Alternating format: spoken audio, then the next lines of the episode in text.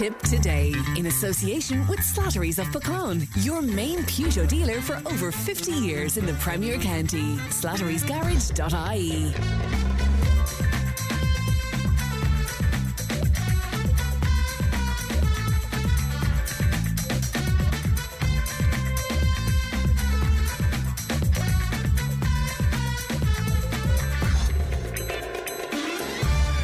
morning. Welcome along to Tipp Today. 1800 938 007. That's our free phone number. It won't cost you anything to make a call. And Emma is looking after the programme today. My thanks to Ali for uh, sitting in for me yesterday. Coming up on this morning's show, uh, listeners sharing their views on various different uh, topics. We have some reaction to the Quinn Country documentary. Farmers Journal with uh, Katrina Morrissey. Muriel Cuddy of Marito 8020 will speak to us today about body image. We have a taste of Down Your Way from Fethard. So, all of that and much, much more on the way. You can text and WhatsApp 083 311 You can email tip today at tipfm.com. Headlines on uh, some of the newspapers today The Irish Independent. Key grounds for Killer Dwyer's appeal revealed. Pat brought you this during our news bulletin. Uh, lawyers for Graham Dwyer are set to tell the Court of Appeal uh, the case against him should never have gone to a jury because there was an abundance of evidence uh, as to what caused uh, childcare worker Elaine O'Hara's death. Um, the Irish Daily Mail Christmas chaos fears for airport staff shortages that caused chaos for passengers at Dublin Airport in the summer could be repeated this Christmas. That's according to the voice of doom himself, Ryanair's uh, Michael O'Leary. The Irish Examiner leading with the fire safety defects in 60 million euro complex. Uh, fire safety defects have been uncovered in one of the largest housing developments in the state following the purchase of 60 million euro worth of homes by a major build to rent investor.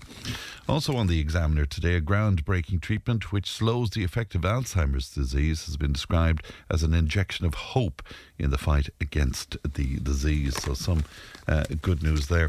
Also, following some discussions we had on the programme.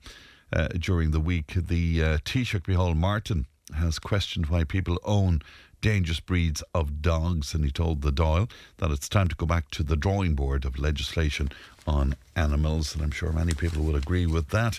The Irish Times. EU to beef up Brexit deal enforcement capabilities with uh, tariffs. This is an interesting one.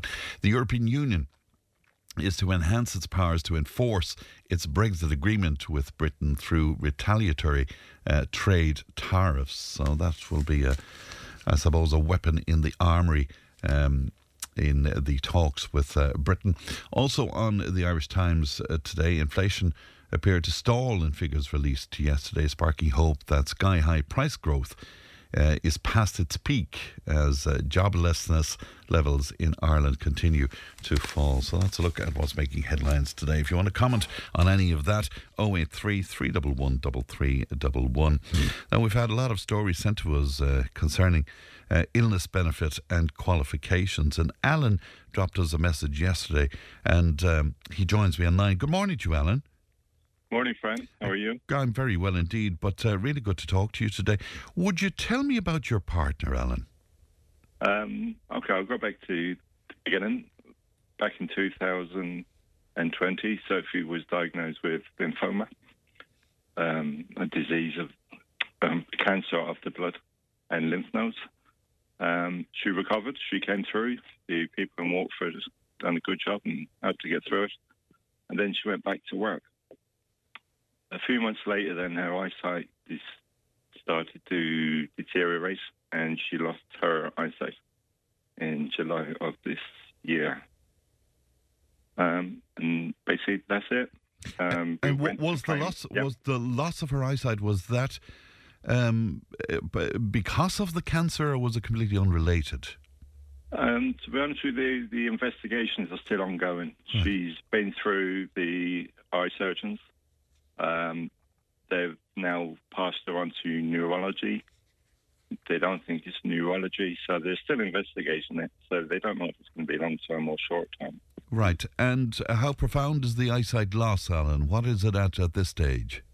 Um, she, well, she can't see any objects. She can't see any person. She can't see anything. But the only thing she can see is colours. bright, bright colours in front of her eyes. That's all she can see. Right. So tell me then about your application for, for benefits. What what was the story there? Yeah, so um, we put an application in, in for illness benefit back in July. Um, we didn't think it would be successful. We knew that because she hadn't worked for the previous two years, that her stamps would be low. But she couldn't this- because she was dealing with a, a cancer diagnosis. Correct, yes. Um, they didn't take that into account. Um, but the thing that annoyed us the most was the lack of communication from the illness benefit um, to us. Um, we didn't hear back from them until November with a with an answer as to what the, the application was successful or not, and it wasn't. Um, but we're not angry at that. We're just angry at the amount of time it took the illness benefit people to come back to us. We sent them emails. I sent them emails. Obviously, Sophie can't um, send emails, Yes. and they kept sending replies back about GDPR, GDPR. So we contacted the local uh, welfare officers. They were very nice. They were very helpful. They were telling us that there was a backlog, so we just let it roll on, ringing them every week, and still no communication. Um, Now, Yeah. ob- obviously, when Sophie was working, it was a very important part of the house budgeting. Um, without her being able to bring in any funds, um, how are you managing now? Well, I'm having to work uh, 62 hours a week. I'm away from home 13 hours a day, which is 65 hours. Uh, working for 62 of those, so I don't get to see her. There's nobody at home with Sophie. She doesn't have any relations in Ireland. She doesn't have any visitors. Um, so until we can get our income sorted out, she's basically stuck there on her own, really, until Uh, I can get my hours reduced. And she can't see, so I presume she has difficulty getting around and the like. Yeah, well, we live in a small apartment, so that doesn't really help. But she knows where everything is, and she can cope with getting around the apartment. She just can't go outside, and she can't do any cooking. Um, meals have to be prepared for her before I leave for work, so she can eat during the day. And is she receiving any benefit at all? No, she's not receiving any benefits. No, they're saying that the my income is too high. I think they're saying, and the reason why my income is high or sufficient is because I'm having to work 62 hours to pay for everything. And there's no allowance for that, that you're trying to pick up the slack here. There's no. No, I'm a, I've applied for another benefit. Um, they were knocked back on that because it was means tested. Um, I'm going through another form now today, which is incapacity, oh, invalidity pension. Sorry, yeah. So, and that's means tested as well. So we're probably won't get anything on that. No, I don't think it is because we, just on your behalf, we made a couple of calls, and Ryan O'Meara, Okay. who is the Fianna Fáil rep in uh, North Tipperary, he was telling us that the invalidity pension could be an option for your partner because it's not means tested, and she should meet the criteria there. Um, Okay. and it's it's a standard of being permanently incapable of work, and Yes. and they're offering to help you uh, with your application as well. So that might be a possibility for you. Yeah, yeah, but, if it's not means tested, then that's great. That would be very helpful. Yes. That means I can reduce my hours. Um, the only other option we have is if, if they don't agree to give her any entitlements, is I'd have to give up work altogether and become a full-time carer. Which I don't really want to do that yet because that would just put more pressure on finances. Wouldn't it just uh, because you know the the remuneration there is very very small indeed as well. You know. Yeah, Um, and just one- more point on the yeah, sure. Low lack of communication now Yeah. from you know Dublin, and everyone's pointing the fingers at Dublin. But um, just to let you know that when we we approached the TD in Clonmel on a Monday about a few weeks ago, and by the Tuesday morning there was a reply on the doormat from social welfare. So they can respond when they need to, you know. But but only when they're pushed into it. Is that is that what you're when saying they're to me? Yes, only when we're pushed. Only for that TD, we'd probably still be sitting here with no reply. Right. Do you want to name that TD? Oh, well, I can if you want. Yeah, it's Matthew McGrath, yeah. He, Matthew it was McGrath. his office that um, made the phone call and got onto them. Right. So and they issued a letter straight away. Yeah, it, it, it is amazing. Did you manage out, outside of the the the local um, social welfare officers and the like? Did you get to talk to anybody in person, or was it all by email? And um, I rang the Citizens Information on a few occasions. Yes. They, have sent, they've been very kind. They've sent out forms. They've told me what I can do next, and they're the ones who are kind of guiding me along the process of filling out forms and what to apply for and what to do next if this comes back. So they've been very helpful. Yeah. Right. But other than that, nobody no. and there's no account taken uh, that the reason that your partner couldn't work was because she was dealing with cancer. That that's not taken into account at all. No, they didn't take into account at all. They just said her PRSI contributions were too low for the illness benefit. They didn't even tell us what we would be entitled to. That's just incredible. Yeah, so we're having to do this all alone. Um, as I said, I'm at work 13 hours a day. Um, I'm not five days a week, but now she's under four consultants, so there is a lot of time being taken off to bring her up and down to Waterford to the hospital as well. But not only are you both dealing with, you know, the aftermath of her cancer diagnosis, her loss of her eyesight, but there's an anxiety now to, to financial issues. Yeah, financially, you know, we're always worrying. I've had to sell off some of my um, per possessions, personal possessions, like uh, my motorbike. I had to sell that during the year because finances got very low. Um, we always like to keep everything paid up. We don't want to be into any trouble with anyone, especially in today's day and age with landlords and rents and everything. Yeah. So everything's always paid up front and make sure I keep everything on top. It's So just you- getting you- harder and harder. You both have a good record with with everybody. Oh yeah, yeah. We're up to date with rents. We're up to date with bills. We're up to date with everything. You know. Right. But but only because you're you're working sixty two hours a week and Yeah. That's because I'm having to work long hours. Um, and during my breaks, I'm having to deal with issues like with doctors and with bringing around social welfare and organising appointments and visits as well. You know? It's um, it, it, it's incredible. Had you any idea before you were thrown into the midst of this that that these impediments exist in the system out there? Have you had you any idea about this? No, I No. didn't know anything. No. And that's what we hear all the time: is people don't know um, anything about the detail of this until they're put in the position of needing some help. Yeah, I mean, we can't knock them all the way. They did, they did look after her when she had cancer as well. But it's just, it's just now. It's just this year, like being held up for four or five months. Not, not, not a word from them except an email to say we can't discuss it because GDPR. How's terrible, really. if she doesn't mind us talking about us uh, about her? And uh, I know you were saying to Emma she doesn't, but how how is she dealing with the eyesight uh, loss, Alan? Um, she's still trying to cope with it. It's not easy.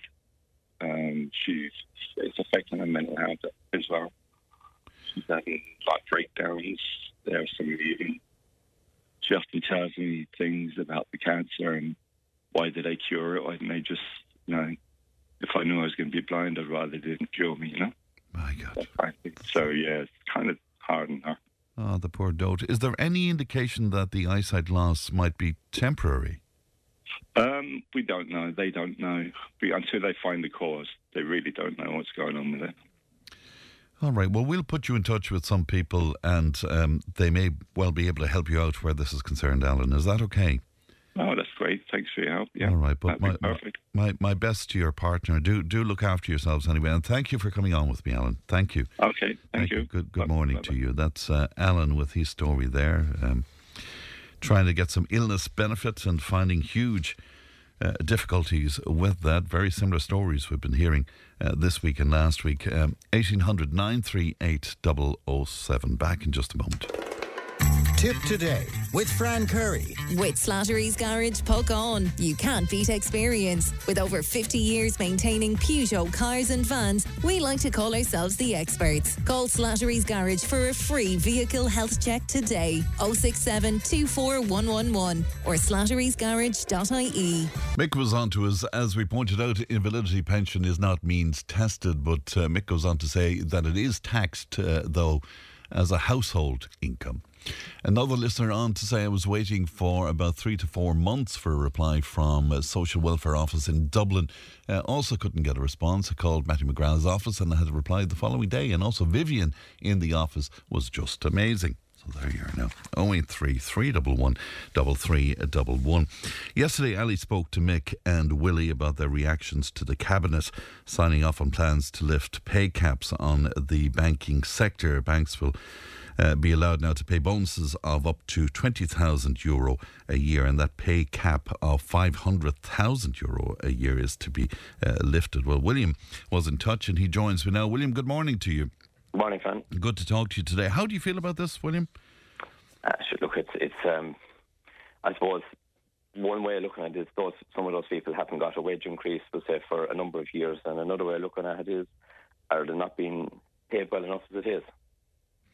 Well, according to the banks, if they're to have uh, people of the ability that they're looking for, um, because there's such um, uh, attractions internationally for these people, that they have to pay this kind of money.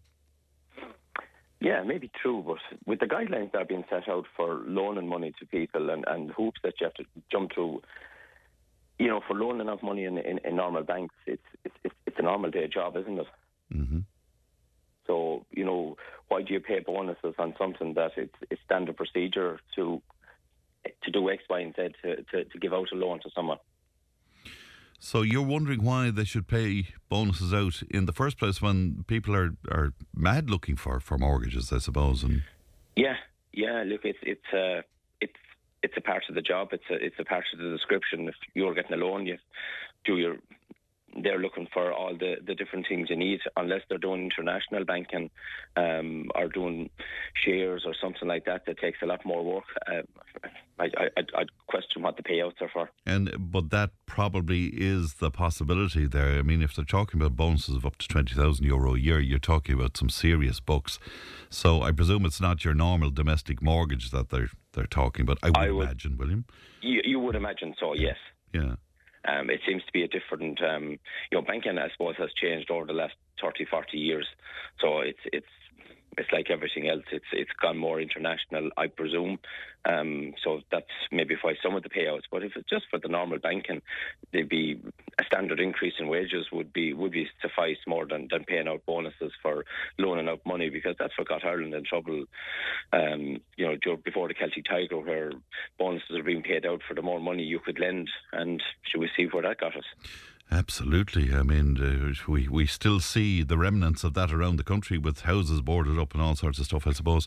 Um, the top pay, though, I mean, that cap of 500,000 is gone now. So presumably these uh, banking executives, that they're demanding this kind of money and they can get it in other places. So if we're to have the top boys and girls in the top jobs, this is what we have to pay. Yeah, look, I like it. Um, but pay anyone over five hundred thousand a year for a top job, it's it's um, mm. it won't be damn good what they're doing because that is a, a colossal wage for for anyone. Isn't it? Um, yeah. You know, even our our lawmakers um, don't even get that. Well, this is the thing about it, you know. Um, like five, I, I can't imagine uh, how you would reckon you would deserve five hundred grand, uh, even though they'd probably tell you they're bringing in millions and millions and millions into into the bank with their various skills and financial things. Well, look, I suppose if they're financial gurus, if they are, um, I suppose, like the, in a lot of jobs, there was a lot of chances. There was a lot of heads of, of, of banks over the number true. of years, and, yeah. and they didn't um, they didn't do a very good job on it. But they, they didn't they didn't lose their, their job. They finished up with good pensions. Like uh, I know the man is, is gone now, but Michael Fingleton, I Yeah. suppose, of National Irish Bank. Um, he was the, the, the guru at one stage, but sure, he finished up to being a bit of a, a bit of a go by.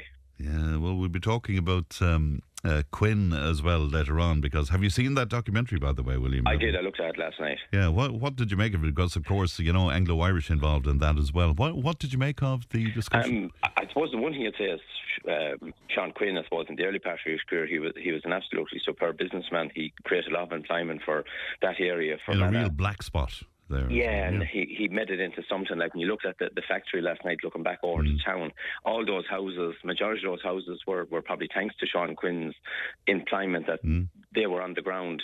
But then you look at it, he got he got greedy and he, he went into if he stayed in the businesses that he was in instead of going into shares, um, probably Sean Quinn it, it, still be in, prominent in, in, business away. Yeah, if he stayed with what he knew, I suppose. Yeah. Yes, um, it looks like that he he just he got greedy. Um, they saw a bigger pot, and look, the weddings they have, they were getting more extravagant, so they were they went into this big lifestyle, and and it came crashing down. Yeah, it's interesting what money does, isn't it? Um, well, they always say greed is the root of all evil. Indeed. Um, what about uh, where the banks then are concerned? Would you say uh, was Paschal uh, Donohoe was he correct to push this through? Do you think?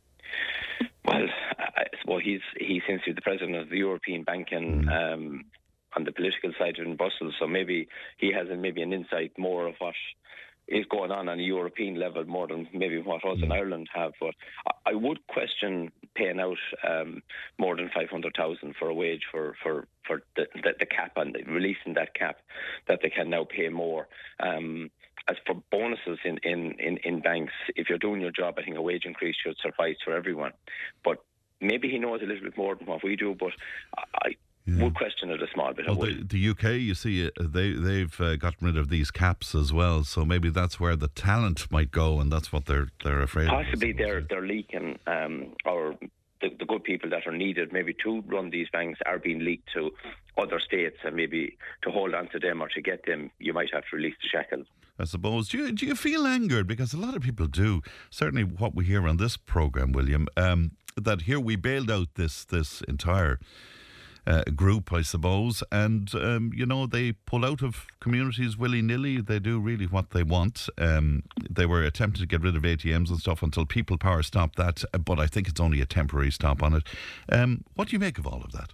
Well, if, if, uh, there was an old saying with the old people, cash was king, but the way it's now going is cash isn't wanted, it's all credit card. And the younger people use nothing, only a credit card, and that is the, the or a debit card, whatever you want to call yeah. it. Um, they are that's the way they bank. So in a number of years, there will be no cash left, and I, I think that is, to me, that is very frightening. Um, it's a frightening scenario because when you have cash in your pocket, you have control. But if you only have a, a debit card in your wallet, you have no control because they can pull the plug whenever they want. Um, they have total control of your finances. If you want to go for a mortgage or you want to go for any loan, all they have to do, to do is look at your bank statement, see what way you're spending, and then they could often tell you you're you're ruthless at spending or you're you're not minding your money. We won't give you a loan, and that's the way the world is going. I don't think the younger people realise that that everything is being tracked. That's what they want to do. They want to track. If you have only if you have no cash. Um, facilities in, in anywhere but shops or anything, they know exactly how much money is in the in is, is in the country or in the bank at any given time, and and there won't be a, euro out. Yeah, and and as you say, this is a road we're going down, whether we like it or not, I suppose. Yeah, and, and look, it's it's even charities running fundraisers like you know they're they were always relying on, on cash donations. Yeah. You know there are Milford hospices running, you know there there any their their barbecues or, or any of those events. They'll in, in, a few years they they won't be getting any of those. They'll be looking for debit card transactions over phones and stuff, and you know and they do so much great work that the likes of them are going to be ruled out. And um, people running lottos in their in their local clubs mm. or split the pots. You know they're long term, people won't be able to fundraise because you've always got the few euros from some of your two euros in your pocket. You'll, but you'll buy a ticket, but you're not going to. They're not going to have a credit card machine to take those payments. Interesting and food for thought for sure. William, good to talk to you today. Thanks very much, and a happy Christmas to you, William. Thank Many happy Christmas. Bye bye to you now. That's uh, William speaking to us uh, today about uh, the banking industry. How do you feel about that? 1800 938 007. B says, because of the banking disaster and the austerity that followed, my special needs son had all of his services cut, and uh, they've still not been been uh, reinstated to date as a full time carer. My allowance was also cut, and we are still not uh, back to the allowance paid prior to the banking crash. So, yes, I have big problems with the banking elite receiving bonuses, says B. Tipp FM's Tipp Today with Fran Curry. In association with Slattery's of Puckane, Tipperary's main Peugeot dealer. Slattery's Garage Puckane, the name you can trust for over 50 years in the Premier County. Slattery'sGarage.ie. And now, listener says, you talk about high earners, 500 grand plus. Isn't Ryan Tubridy on that kind of money in RTE? And for what? Doing a few a few hours on radio and the Late Late Show as well. He's, I don't think he's been paid 500 grand, but I'd, I'd say 400 grand plus, as is some others there, Mr. D'Arcy and the like as well. Um, okay, uh, lots more coming into us where that is concerned. But one, Alan spoke to me at the top and he was telling us about the difficulties uh, himself and his partner having in uh, getting um, uh, sickness benefit. Um, uh, listen around to say, I'm absolutely livid, Fran. There is a man working his backside off, paying his taxes and PRSI contributions, and can't get illness benefit for his partner who is genuinely sick. It beggars belief. His mental health must also be affected, and I'm sure that of his partner. The couple need help. Where are all the local TDs? To me, it's always the hard-working, genuine people that are penalised into us on 083 311 3311. Now, as you will have heard over the last few days in our news bulletins, uh, Tipperary County Council have been awarded 200,000 euro under the Department of Rural and Community Development's Outdoor Recreation Infrastructure Scheme. There's a mouthful.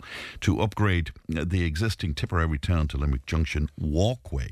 Now, the project includes pathways widening and uh, resurfacing, uh, pedestrian safety measures, and other improvements. Now, David Maloney from the N24 uh, Road Facebook group was in touch and he joins me now. David, good morning to you.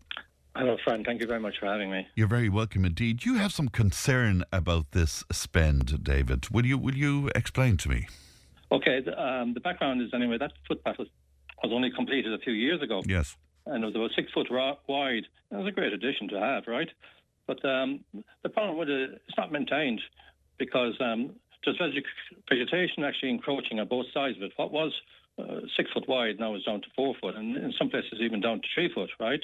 And um, there's dead leaves on it because I walked it just yesterday to be sure mm. what it was like, right? I mean, there's slip hazards because there's dead leaves and um, uh, ponding in pools of water, right? And another thing too, in the summer months, right, you would have briars growing out across it, right, which are like barbed wire, and they're not cut back, and they grow a few several feet, you know, in a few weeks, right? And even I, and I said uh, they're not cut back. And the big issue is, sorry, with it is, uh, I mean, the, I mean, it's fine the way it is. They got a grant to, um, I don't know what they're going to do with it because it's adequate if you look at it, right? But, but up 200,000. But the plan is by the council um, on the N24 is to dig out all that road and all that footpath and realign it. So in um, in a few years it could be all dug up, you know. And um, you mean I it will be dug up anyway? So you're saying this will be a waste of money? Oh yeah, yeah, yeah. It will be. I mean, the intention is to dig it all out, right? But I mean, we don't know with the new road. Is there going to be um, a cycle path, and is there going to be a footpath? I mean, the council again. Uh, I mean, the cavalier in their attitude. They want to tell you, right? So, I mean, you could end up with having nothing, you know, if they don't. I mean, you, you think they would, but I mean, they won't commit to anything, right? Mm. But what I'm actually saying is what they should do is, I mean, it's a great idea to um, have a footpath and a cycleway right along into town. But what they should actually do and do what they did with the Limerick to Cork Road. I mean, their intention is to actually build a separated um, greenway no, mm-hmm. so you, I mean, they could build a greenway, right, from Limerick Junction through to Bury Town down to Cahir. They could go on to Clonmel, and then you could link up with the um, the Blue Way down to Carrick-on-Suir, and there's intentions to connect. But that is is that not their intention, David, to come from oh, no. There all the way down?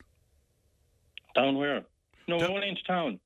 Only into town. But I thought that this was eventually going to link up in some way, was it not? No, no, no. Sorry, it's going to link up with a, a track going up to the Glen of Aherlow. Okay. Okay. But even the track going up to the Glen Aherlow won't be suitable for footpaths because it's steep and Coillte won't allow um, cyclists on, right there anyway, right? Mm. Right. But I mean, it would be nice to be able to, for anyone to come down to Limerick Junction by train, right, right, and get onto a greenway and to be able to uh, walk and cycle, you know, because even in this day and age, I mean, when I was young, I used to walk and cycle everywhere, but you can't cycle anymore on country roads with fast moving and heavy traffic, right? Two, I mean, where where road repairs and you know pedestrian measures and improvements are concerned, I mean, two hundred thousand isn't an awful lot of money. So you know, in the meantime, over the next few years, if that uh, gets people out and about walking on that walkway, sure, that has to be a good thing, has it not? No, but sorry, the walkway is perfectly adequate as it is. But what it? But you're I after mean, telling me that it's not. No, no, no. I'm just saying because of the lack of maintenance. Yes. Right, but uh, sorry, up the road from there, from Ballykisteen Hotel to Monard, there is no footpath. This is on the other side of the road. Th- This is out further, you know, Ballykisteen Hotel Yes. to Monard. Yeah. Right. I mean, uh, you cannot. Uh, when I uh, even last week I saw a woman with her two daughters walking along the edge of the road. Right. And when a lorry comes along, they have to just step in onto the grass verge. I mean, that's where the money should be spent, right? But put a footpath where there is no footpath. Don't be putting, don't be just upgrading something that's actually there that is adequate, uh, but only that it's lacking uh, maintenance. Right. Uh, but I presume, it, would it not be from Ballykisteen up? Would it not be very complicated to put a footpath there because it would narrow an already narrow road that's going into a bend there as you go into Solohead, is it not? Into Monard. Uh, yeah, but sorry, what I'm actually saying is, right, just people walking along there at the moment, right? Mm. You know, and they're taking their lives into their hands, right? You could actually, because I mean, there's a grass verge at both sides, right? And dig into the grass verge, right? Right, and, and put in a footpath, you know. Hmm. So, Right, I mean, so you think the money right? would be better spent in that Oh, fashion? be much it? better spent, and that's what the locals actually are looking for, right, and asking for, right. I mean, there is plans also. They got another forty-five thousand, right, to build a, a road across country from Limerick Junction to um, Solohead, Yes. right. But the problem with that is, again, if you build a road through fields, right, in the winter time and in the evenings now, even to catch trains and in the evening to get off the train, right, you're walking through a dark um, fields, right, you know, away from the public. I mean, women and adults would find that sort of very dis- discomforting to do that, right? And then there's there'll be no public lighting anyway. And I mean, say if they can't maintain the um, existing footpath at the moment uh, out on the public road, what are they going to maintain that at all? It'll be forgotten about. Yeah, well, funnily enough, I was walking on the Clonmel bypass the other day, and uh, you know, again, it's a lovely facility, it's wonderful, but again, it was very slippy in parts, and it it, it hasn't been cleaned up, and it, you know, I, I would Yes. advise people to have a look at that as well. So it's n- it's not just the pathway out of Tipperary town uh, that needs to be looked after on a constant basis. Yeah, yeah, yeah. Maintenance is a, is a big issue. As I said, uh, there's no point um, spending big money on new things if you don't maintain them. Right. It's like you know, even in front of your own house, right? I mean, say if, if you didn't um, spray poison and cut down the the, the weeds, sure, you know, it'd be overgrown the tarmac and everything, right? So you have to maintain. You, you- going back to what you said originally, the new N24, i- i- are there not in in the plans for that? Are there not provision in there for walkways and cycling?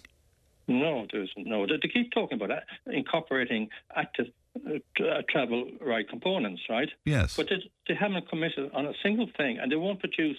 I mean, they've been working for the last six months, right, producing drawings, right, and the drawings they've been producing is just to get the outline, to get the, geometry, you know, the vertical and the horizontal alignment, and to show where there's going, what the junctions are going to look like, where there's going to be accommodation roads, where uh, all the entrances from houses, existing houses and farms are severed, right, right. But but they won't provide any information, and again, they're back doing what they said before, right? Uh, like the last time I was on with you, right? Is oh they won't know until the, the end of the day. That means they won't provide any information until the end of the day, which is uh, actually that, that is a failure of communication in a big way and consultation, right? And at the moment, I mean, a lot of people they want a public meeting to find out what is actually happening, right? You know, because uh, they're keeping you in the dark. I mean, as I said, And, we and don't from, know. from the last meeting in in Ballykisteen, did you not get more information at that point? Oh, after after I went, no, no, no.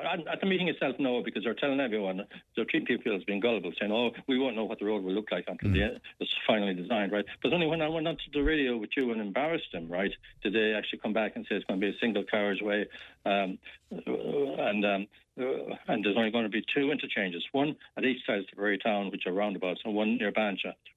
So, and, and there was an, and the only reason why they provided that was a sort of embarrassed into doing it, right? But I mean, they're back to, again. I mean, they provide updates, and the updates they're actually providing is just regurgitated information that's already known, talking about what they will do, nothing about what uh, what what they what, what they will do in day camps, right? Knowing about what they'll actually do. I mean, at this stage, right, there should be. As I said, uh, they should such provide. I mean, there's millions spent already on the design, right? Yeah. So why don't they provide us with uh, uh, drawings now to show, as I said, the alignment? Because if they show, see, it's very unfair too. I mean, the, the, I have neighbours, right, uh, right, and they're trying to sell properties, right, and they have to they pulled the property off the market because the auctioneer advised them said no one's going to buy your property because it's within the corridor, right?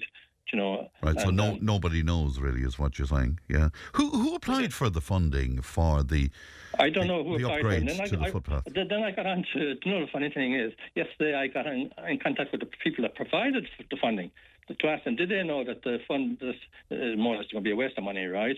And then they said, uh, get get in contact with the local um, authority, whoever the local authority is. But I actually sent a letter to the minister anyway, um, right, to, to get a response from her because I, I find out with, with the public service, right, who don't really service the public anyway, right, you have to go up to the uh, the minister, right, and uh, right to get answers, right. Mm. You know. But I mean, uh, uh, that's what I was. I was finding out who applied for the funding, right? In the first place, right? You're right. I mean, say, I mean, the person who applied, applied for it locally should have known, right? You know, and the person who provided it, you think, I mean, uh, they should be held accountable, right? I mean, why are they providing funding for something that's going to be a waste of money without knowing, Right. without well, knowing it? Well, in, in, in fairness, that's that's your opinion on it, but other people might feel differently about it. Are are a lot of people using that walkway walkway at the moment?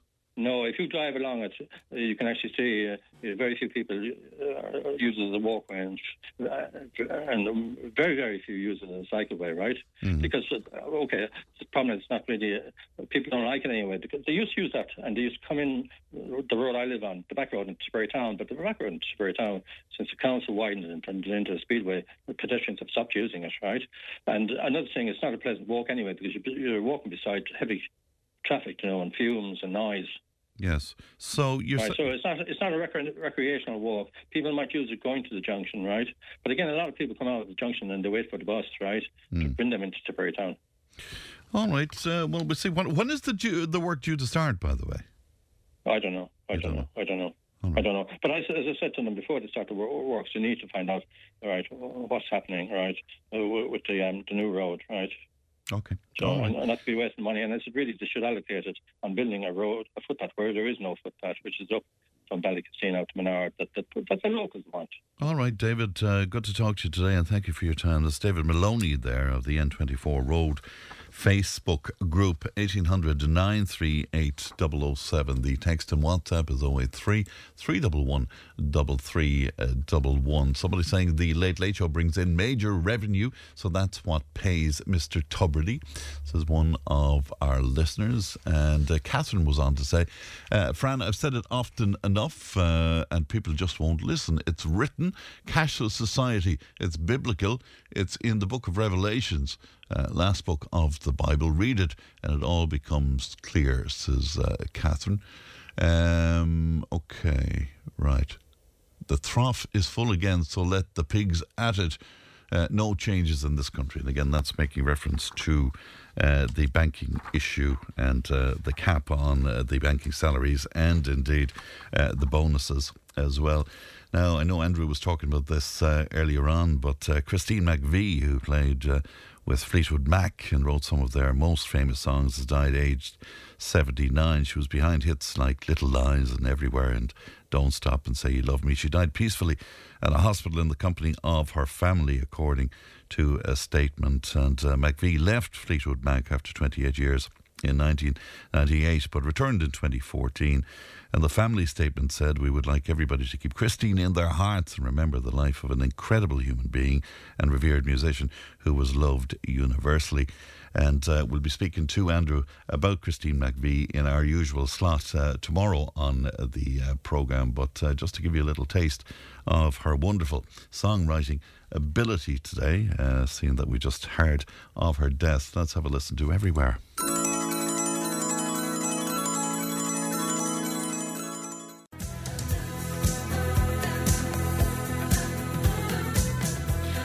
The wonderful uh, Fleetwood Mac uh, featuring uh, the late uh, Christine McVie there, who's passed away at the age of uh, 79. And uh, a lot of people would be very saddened indeed to hear that huge amount of Fleetwood Mac fans around the world, as I say, in our usual slot on a Friday. I'll be speaking to Andrew about Christine and I suppose indeed about Fleetwood Mac and about rumours and all of that kind of thing as well.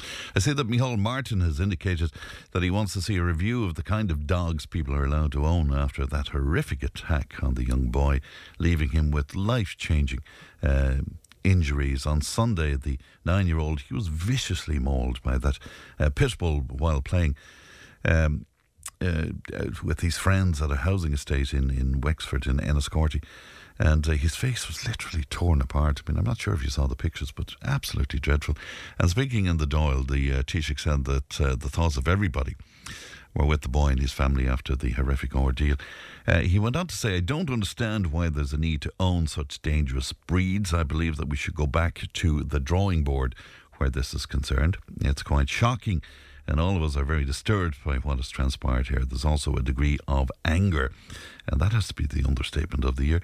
Uh, the Taoiseach said attacks on children by dangerous dogs had happened too many times, adding, We all have pets, but there is no need for this, and it needs to be seriously examined. I will revert to the Minister to examine whatever cross departmental uh, approach uh, we should take where this is concerned. Of course, uh, the day before yesterday, we heard from a, a mother of a Tipperary lady who was also mauled by a vicious uh, dog. So it certainly is a problem out there and it needs to be addressed. And again, we wonder what do you think about that? 083 311 3311. No, August and all chucked.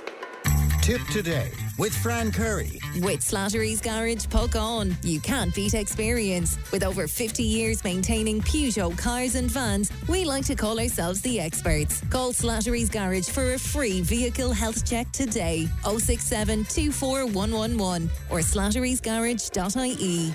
Welcome back to Tipp Today. Uh, one of our listeners saying, Fran, do you or doctors or teachers or mechanics get paid bonuses for doing their jobs to the best of your ability? I wonder what Paschal O'Donoghue is intending to do when he retires. Mmm, says one of our listeners. Well, we know he's hanging on to his gig as president of the Eurogroup, even when he hands over the baton of uh, finance uh, this uh, this month, in fact, isn't it? Um, so it'll be interesting to see what he does. All right. This sister goes on to say, "Can we trust our county council to do anything properly?" Redoing perfectly good paths, digging and resurfacing roads several times in one year, no charging points in new car parks uh, opposite the showgrounds, blocked drains left before heavy rain uh, forecasts. We could list endless examples, a bit like kids with a bag of sweets not knowing what to do. Just maintain what we have and plan ahead and future proof. Plans don't always have to come. Uh, don't always come to fruition. Uh, county council uh, beds do they even have heat pumps or solar or PV energy? Is one of our listeners. 083 311 uh, once Ireland's richest man, Sean Quinn, he had a long journey to amass his wealth uh, from leaving school at 15, working on many family farm on on the family farm and spreading his business empire into many sectors. Indeed, some of the tentacles into uh, Tipperary with the uh, Quinn Group's purchase of Barlo radiators back in, I think it was 2004. Well, the Cavan native, the subject of that three part documentary uh, this week, Quinn Country, uh, delves into the story of Quinn as he rose from a, a teenager working on his family farm to the wealthiest man in the country and then, of course, bust. The businessman was declared bankrupt in 2011 due to billions of euro worth of debt. Uh, following bankruptcy, he was jailed then in November of 2012 for contempt of court and he served nine weeks in Mountjoy. Well, Bridget was in touch with us about Mr. Quinn and she joins me now. Good morning to you, Bridget. Good morning, friend. Good to talk to you today. You were kind of mad when you were watching the first episode of this, Bridget. I was. I actually didn't watch. I just watched the beginning of it and I didn't watch anything after that. Why were you so annoyed? Well, I just paid my television license, 160 euro, mm-hmm. to watch Sean Quinn on TV. How much of RTE spent on the last four years of doing a documentary on him? I can only imagine. It must have been hugely expensive, I would imagine, because of the amount of work that went into it. Yeah, and like, why do they need to do this? Like, after everything people have gone through. Mm. You And- know, it's just Do you not Well, think people would be interested in the story, though, Bridget? well, they probably would like, but I mean, I think we all know the story at this stage. Like, Yeah. you know, just dragging everything up again and making people mad. And uh, did you, I mean, from the little that you watched of it, did you learn anything new uh, about Not the at story? all. No, I only watched the first few seconds of it, and then I just turned it off. I just couldn't believe they had three nights of him on TV. Yeah. Of course, everybody is paying a levy on their insurance of 2% since this happened because of the kind of losses um, that's, uh, that he caused, you know? so- Yeah, yeah. I mean, there was a lot, a lot of things that he done, but Yeah. um, he seemed to think everything was all right anyway. And is that the impression you got from the little of it that you watched, that he was, was he excusing himself in? Oh, I, I think so, yeah. And um, I think now he's trying to distance himself from it because he wasn't happy with what they documented. Mm. And wasn't part he wanted. as he points out himself, though, and one of our listeners made the point there a while ago as well, uh, that you know, for uh, the area that was a black spot, an economic black spot and the like, he he did in the initial years, he did a lot of good for that area. He probably did, yeah. But then look what happened. Yeah. You know, you think he and got the banks were just throwing out money here and there, like to him. Yeah. You know, so I don't, I don't feel sorry for him anyway. Well, as I said, we'll all pay extra on insurance uh, for Yeah, many years, two percent Yeah. levy, uh, because of mismanagement, I suppose, of his empire. Yeah, yeah. Do you know they? I, I mean, figures. I don't think there's figures available yet, but I would imagine there would have been a huge viewership for that series of programs. Well, maybe, you know, I don't know. Mm. I didn't actually even know it was on until after the news. Mm. And then I realised what it was. I thought, oh, now watching him. Yeah. No. What What do you think about you know things in general in, ter- in terms of ordinary people picking up the tab for stuff like this? And I'm also looking at what's happening where banking is concerned now as well. The bonuses are back. There's no longer the cap on salaries. Um, what about that? Do we learn anything? Do you think? I don't think so because I mean at that time even like wages were just getting good, Mm. and you were, you know, you were having you were having a bit extra like, and then it all just went flop like and was like back to I I I, I don't know. It's just like Yeah. you know everybody suffers.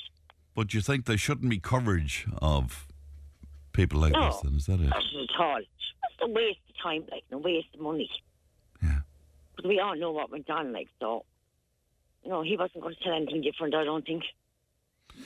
Well, it's inter- interesting to see the way things uh, turn back, uh, you know, because of all the difficulties with banks and stuff over the years. He was involved with Anglo, as you know. Yeah. Um, yeah. um, Yeah. Yeah, it's Yeah. it's interesting. Um, Yeah. It was good we to all talk. paid back for it. Indeed. Uh, Bridget, good to talk to you today, and thank you for your time. Thank you, Fran. Thank you, and bye bye to you bye-bye now. now. That's uh, Bridget speaking to us. Pat uh, joins me now. Pat, good morning to you. Morning, Fran, and to your listeners. And good to talk to you today, Pat. So I'd love to know your opinion on this, Pat. What, what, what No, do you I make like it? Bridget. I was kind of saying to myself, I'll look at a few minutes and I'll turn it off. But to be fair, on, I was delighted. I looked at all three parts of it. And what I got out of it was an awful lot of the sincere um, part of Sean Quinn when he was uh, re- the researcher was talking face to face with him. He openly um, answered the questions, and what it gave was a very uh, deep insight into the man and how much he done for the area. Now, I can probably relate to the area because my dad was from Ballybor in Cavan, a very remote part of Ballybor. So I could imagine um, that part of, of where Sean developed. and I know that area pretty well, uh, too, Pat. I mean, it really was an employment black spot. I mean, it was, it was on the border there. It was, uh, you know, people had difficult times in that area. They had, and what Sean done for that area is unbelievable. And like, I just, I suppose I went in further into it when I was listening to him, and I envisaged the area before he done any of this. And you had rem- very remote areas. You had small little villages like near where my dad grew up, with little pokey pubs and pokey shops. So out of all this that Sean developed, we had vibrant uh, towns, bigger the small shop going from a supermarket, the pub going from a massive lounge to Mm. whatever, and even the hotel that he built. And people were saying, "Is he mad?" The amount of uh, joy that he brought to that area with all the music events, with all the weddings, with all the you know the get-togethers uh, that he gave. Like what what came out of that program last night was a very much the human side of Sean Quinn and what he thought of his area and what he thought of his people and how much he invested in this. I'm sure you're aware at this point, Pat, that he's pulled his endorsement of the programme uh, since he saw the edit of it. He wasn't happy with how it was edited. Can you understand that? Now, what came out of the program uh, was the very human side, and what I saw at the very end of it, to see Sean crying, um, I could imagine um, he, the financial institutions, and it sickens me to hear these bonuses and whatever uh, going to all this. The financial institutions destroyed that man, and that man had such ability. And now I was tempted to go down the road of greed, but I, I steered away from it because I saw that this was a man with a vision. This was a man given to his community. Even the likes of Quinn Direct now, and what a lot of people would know is even a lot of the staff inside, even the Blanchardstown part, may have been people from his own area. This is how much he gave to his area. And even I tried to say to myself, I wonder was one, one of these people that just um, used the people to make his wealth. And when I heard of him, you know, investing in brand new machinery and all this kind of stuff, and uh, all this. I said to myself, he's not one of these that's milking the system and you know milking the people around. Uh, there was a very good Ah, but but hold on side. now, Pat. He got he got very greedy. I mean, in 2011, he had debts of 3.6 billion, 2.4 of which was owed to the taxpayer for loans that he took out uh, on now, what shares came in Anglo. of that program last night in relation to his debts is when they sold Anglo Irish and all that went wallop. He said himself, "Look," he said, "all we'll have to do is Quinn Direct is making 200 million a year. We'll just knuckle down, we'll pay it back over time, and we'll get on with it. But what happened then is our financial institutions moved in on this whole thing. And he even said there there was a meeting there, and they put proposals to him, and he went away and he had uh, thought about it. He went back a week later and says, "Yes, we'll go with them. Sorry, they're not no longer there." So I don't think he was. Uh, uh, properly treated. And I think if this whole financial side of the business was treated differently, I believe that he had to go on him uh, to bring this back and and um, get, get rid of the debt that he had. He he came across to me as a very sincere guy, but I, I don't know. Maybe I'm blindfolded to the whole lot of what went on in the financial side of it, but the financial side of it didn't come out in a very positive light for me. Um, It, it there was murky stuff in there, though. The kind of people he knew, the kind of people he was involved in, and all of that. Do you think is that inevitable if a guy gets to where he got to? Now, again, I looked for that in the program, and I said, surely there's crooked, you know, uh, people in power here. That didn't come up in the program. It came up as a guy that was very much um, from the ground. He was very much into his community, very much into his family. Um, there was a lot of decent ingredients in the man I saw, and as I said to you there earlier, I was glad I looked at the three parts of this. I was glad I actually gave time to, to go into this program because I didn't want. I was So be, before you, so just tell me where were you in your head before, you before saw I this? got into this, I said to myself, the man that started developing all these billions, he's one of these guys into milking the whole system, milking everyone there, and the whole lot. But when I saw the human side of that man and how openly and honest he was in those interviews, I got a fair different. I got a, an image of a person, a, a proper businessman.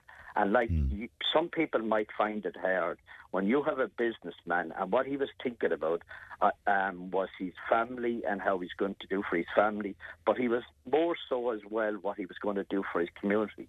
Now I know and I can't get my head around when he started investing in uh, parts of the Ukraine and all that.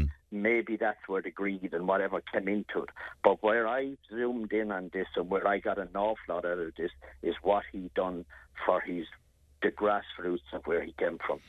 Yeah, the only thing is, I, I always worry about sort of Robin Hood type situations. You know, I mean, he he, he was a very astute businessman. He was a ruthless businessman. Let's put it, and he got Well, greedy. maybe he was, got but like- greedy. you know, I mean, he he did. Now, okay, along the way, it may have benefited a local community, and that's fine. But I mean, it, it was great. I mean, where where the insurance company was concerned, Pat, he just didn't put up enough money aside to cover payouts. You know. Now, what Sean Quinn, I think, my own thinking of the whole lot was, and you saw this with his interview there, was at the start he, he was bringing in cement, and then he said, I wonder could I make my own cement? Mm. And then he, he was using packages, and he said, I wonder could I use my own packages? And then he saw, well, look, there's houses being built around my area, whatever, I mm. can probably make that insulation. So the point I'm getting towards is, I feel with the way he was buying and buying and buying shares, that Sean Quinn wanted full control over his empire. Like he, he, he Sean Quinn was fort- fortunate enough to have very decent people uh, that he could trust.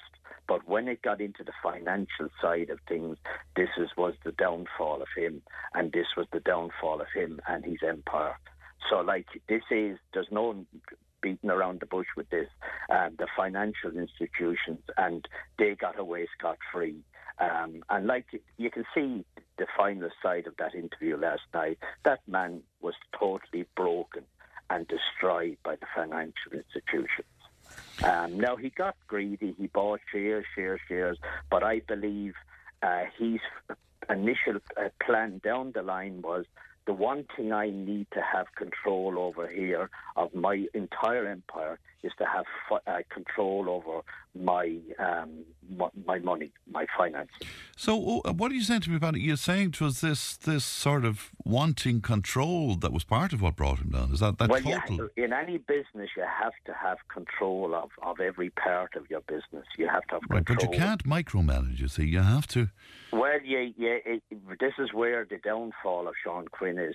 You can have a you can have a business and say you, you rely on your accountant to make sure your books or whatever. Sean Quinn relied on these financial institutions, and as we know from the Anglo-Irish, um, from stuff that came out in the past of the reckless lending, if somebody went in for one million, they'd probably say, "Are you sure you don't want five or six million? There was ruthless stuff went on there outside of Sean Quinn's stuff, and that ruthless thing is what brought down that financial institution and brought down Sean Quinn and his entire empire. There was this, uh, there was a comment from Alan Dukes, and I'm really surprised that people haven't ran with this. Yeah, the, the the one that he said that the people of that area. Now I'm paraphrasing him, but he's basically saying that they would they'd be bloodthirsty in some way, and that's what they'd be used to. I'm surprised people haven't ran with that. It was an incredible comment, wasn't it? Now, Alan Dukes came across with a couple of um, comments there. Um, now, Now, just know to remind people, he was appointed chair of. Uh, uh, IBRC. Anglo-Irish for, for, for Yeah. the, the, the unwrapping of it or the unwinding of it. Yes, suppose. yes, yes, yes, really Pat, yeah. the hatches in the whole lot. of it. yeah. So he was in IBRC um, there. But what you call it, Alan came out with a couple of remarks. And one of the remarks he came out with is we tried to talk to Sean and we tried to tell him, look, if you sell off this bit and this bit or whatever. But Sean, I think, with the roasting he got from the financial institutions, the last people he wanted to take advice off at the end was people coming from a financial background. Now, what sickened me about the programme last night is and you had this with the thing in Kerry at the time with the priest, the priest using the pulpit to basically hammer into that man. And what I saw on that program last night was the effect that even had on Sean's wife. And I just envisaged that priest probably on a daily or a weekly basis calling to their house and being treated with the best of everything, being given probably thousands over the time that Sean was there. He was at probably every do that was inside Uh, that we don't know that, needless Well, whatever. But Yeah. like, what what sickened me is the way that priest turned um, on that individual, and Mm. I think myself. Looking at the destroyed man at the end of that program, that was the final nail in the coffin. I think. Mm. But, uh, Uh, it came but you're, you're a smart fella, Pat. I mean, you're not uh, you- you- you're not completely looking back on Quinn's career with rose-coloured glasses, surely. Well, I'm looking at the man, and I suppose this is where I come from. I look at people and the ingredients in people, and to be straight up with you, I saw an awful lot of ingredients and an awful lot of decency in that guy. That mm. guy, what he done for that area, and that will be there for the rest of its days. That part, that remote part of that country, the empire that he built up there, that will be there for generations on generations, and that cannot be ignored. What that man done for that remote area. One, one, one, one of our listeners, Eamon, he's saying, I watched uh, the three nights. I didn't know the full story. Sean Quinn was the author of his own downfall. downfall. He's an honest man, but where were his advisors? Buying Anglo shares when they were falling rapidly. The man is not happy within himself now. Blaming others is not the problem. It was his own greed. He still lives in luxury, though, and Alan Duke says that he has property overseas. You see, Alan Dukes got that dig in there, and to be straight up with you, like Sean was um, probably like some businessmen, and you saw it there. Um, they'll write off debts and whatever, and they'll have thousands. He was probably no different towards the end, but what he, I think, towards the end, and what Alan had to go at him with that stuff was what Sean done when he saw he did put in his empire being raveled and ripped up by these financial institutions and basically no regard for the man. Even when he went back there into right. the new holding with the glass, you saw him with the tray of whiskey and the whole lot, and they, they, he thought he was back in there and running the show. And they were basically telling him in a roundabout way, look, Sean, we don't want you anymore. That was uh, soul destroying. Now, I suppose what Sean didn't want, want to hear was there was more smarter guys on the block now, had more smarter ideas, and uh, look, your ideas and whatever were fine in the day, but we need to move on. But like Sean was basically probably finding that hair to take on board. There was hmm. an awful lot of human side to that whole three parts, and I got an awful lot out of it. Well, and there's, a, there's a human side to everything, but there still there still was considerable amount of greed, mismanagement, and again taxpayers picking up the tab. Mick in Clonmelpat, he says, "Were you watching a different program than he was watching?" Quinn Quinn has no in, Quinn has no integrity whatsoever. Says Mick, he broke every Not financial rule As in I the book. said, if you're talking from a person that doesn't understand business, I dealt with business when I worked in training and the whole lot, and I know um, I can see Sean's side of it. I can see the um, the empire he built. I can see the what he inputted into his community and what he thought of his community.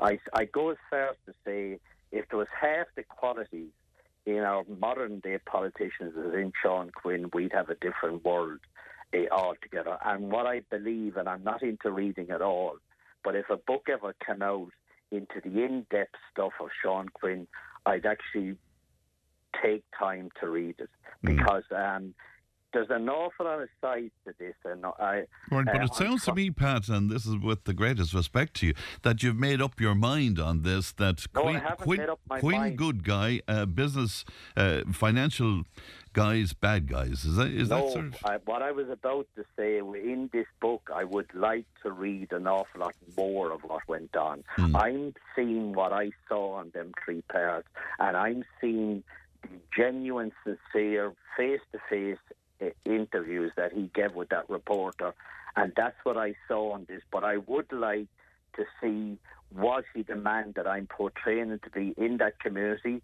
Was there a certain amount of greed in his offshore or his Ukraine? Was there an awful lot of that? I'd like to read more of that to get into it.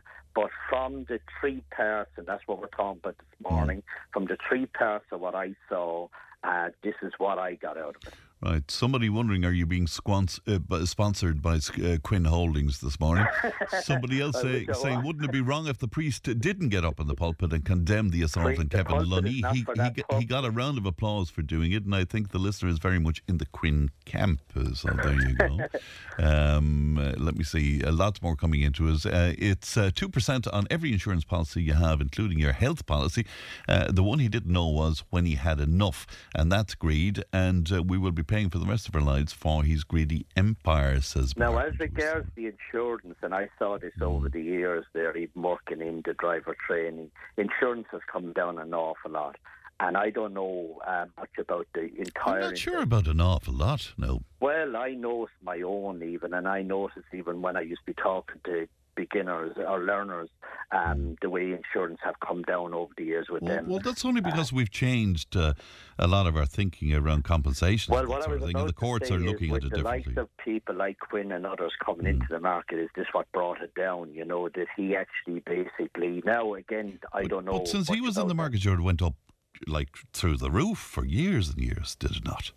I, I I can see it coming down, and even my own is That's coming that's down. and very down. recent times. There's some bit of an acknowledgement of what's going on in the courts. Yeah, but I'm, I suppose with more coming into the market, are his prices change, and, and did he do something about that, or is it the other way? I don't know. Um, but like I know, um, looking at that building in Blanchardstown and the amount of people that work there and the amount of employment he gave in there um, uh, was but, unbelievable. but are you saying that that sort of there should be a tolerance then and a looking the other way of somebody's other? No, I, I, the financial side of it, it should have been, and people should have been held accountable.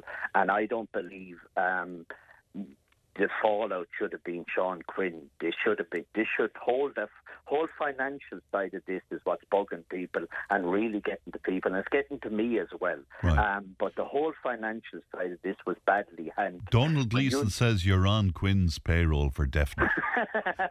Are you making much money out of that, Pat? Are you making much out of that? no, I don't think. Somebody completely agrees with you and says the book is out. I- the book is I out on Friday, by the way. start, I was fit to turn that off a few Yeah. minutes into it from the publicity that I heard in the past of all the negative stuff that these people are listed about John Quinn Mm. and what went on and the horrific attacks up there, which everyone condones. All that stuff um, went on. I do. I don't know about that, and I don't wish to get into it. But like people are, are coming from these sides. Mm. I'm coming from what I saw on them three programs. All right. Pat, good to talk to you today, and thanks, thanks for and spend that money wisely that you're getting from Quinn Holdings. Then, Happy? Christmas to you all. Many happy returns. Bye bye, Pat. 1800 938 007. Back in just a moment. Tipp FM's Tipp Today with Fran Curry. In association with Slattery's of Puckane, Tipperary's main Peugeot dealer. Slattery's Garage Puckane, the name you can trust for over 50 years in the Premier County. Slattery'sGarage.ie. Listeners very divided indeed on Sean Quinn, and uh, particularly after my chat there with uh, Pat and uh, Bridget. Um, yeah, it's interesting. Um, one of our listeners saying, Fran, the banks hounded Mr. Quinn to invest money in their schemes, and then it went wrong, and they turned on him. Shame on those banks, it says. And again, a lot of people thinking that Pat was watching a different program than the one that they uh, were looking at. Uh, somebody else saying Sean Quinn went down because he wasn't a politician's man, and he wasn't part of the uh, brown envelopes at uh, the Galway tent. Uh, so there you go. Give him Paul Reid's job. He'd sort the HSE out. Says one of our listeners. All right, uh, 083 311 3311. It's time to talk farming. Glad to be joined by the editor of the Farmers Journal, that's Katrina Morrissey. Good morning to you, Katrina. Good morning, Fran. Good to talk to you today. Did you see that uh, series, by the way, on Sean Quinn? No, I have it earmarked to watch over the weekend. Unfortunately, I wasn't able to get to it at the time, but it's definitely on the one to watch. I'd, I'd say you'll be fascinated by it indeed. Yeah. Uh, down to farming then. Suckler cow cull scheme is uh, recommended. This is uh, all about destocking, I suppose, Katrina. Yeah, so it's a, a very controversial report has now made its way to the minister. Um, this is very likely to feed into the climate action plan for 2023 and beyond. Um, and in the last couple of weeks, farm organisations have really moved to distance themselves from this report. Um, and we saw yesterday why, for sure, um, there are two schemes being recommended to the Department of Agriculture, to the Minister, to either cut back or get out of suckler cows. And they want to, I suppose, encourage or incentivise farmers to do that. The overall aim being to reduce methane emissions from agriculture. But that's a very, very um, I suppose an emotional thing for suckler farmers in this country. They're extremely fond of their animals, of their you know their heritage, their herd, and their their pedigree animals in some cases. Um, and you know the average suckler herd in, in parts of the country would be just 16 cows. So these are not uh, big, extensive herds. So the idea that they um, would destock.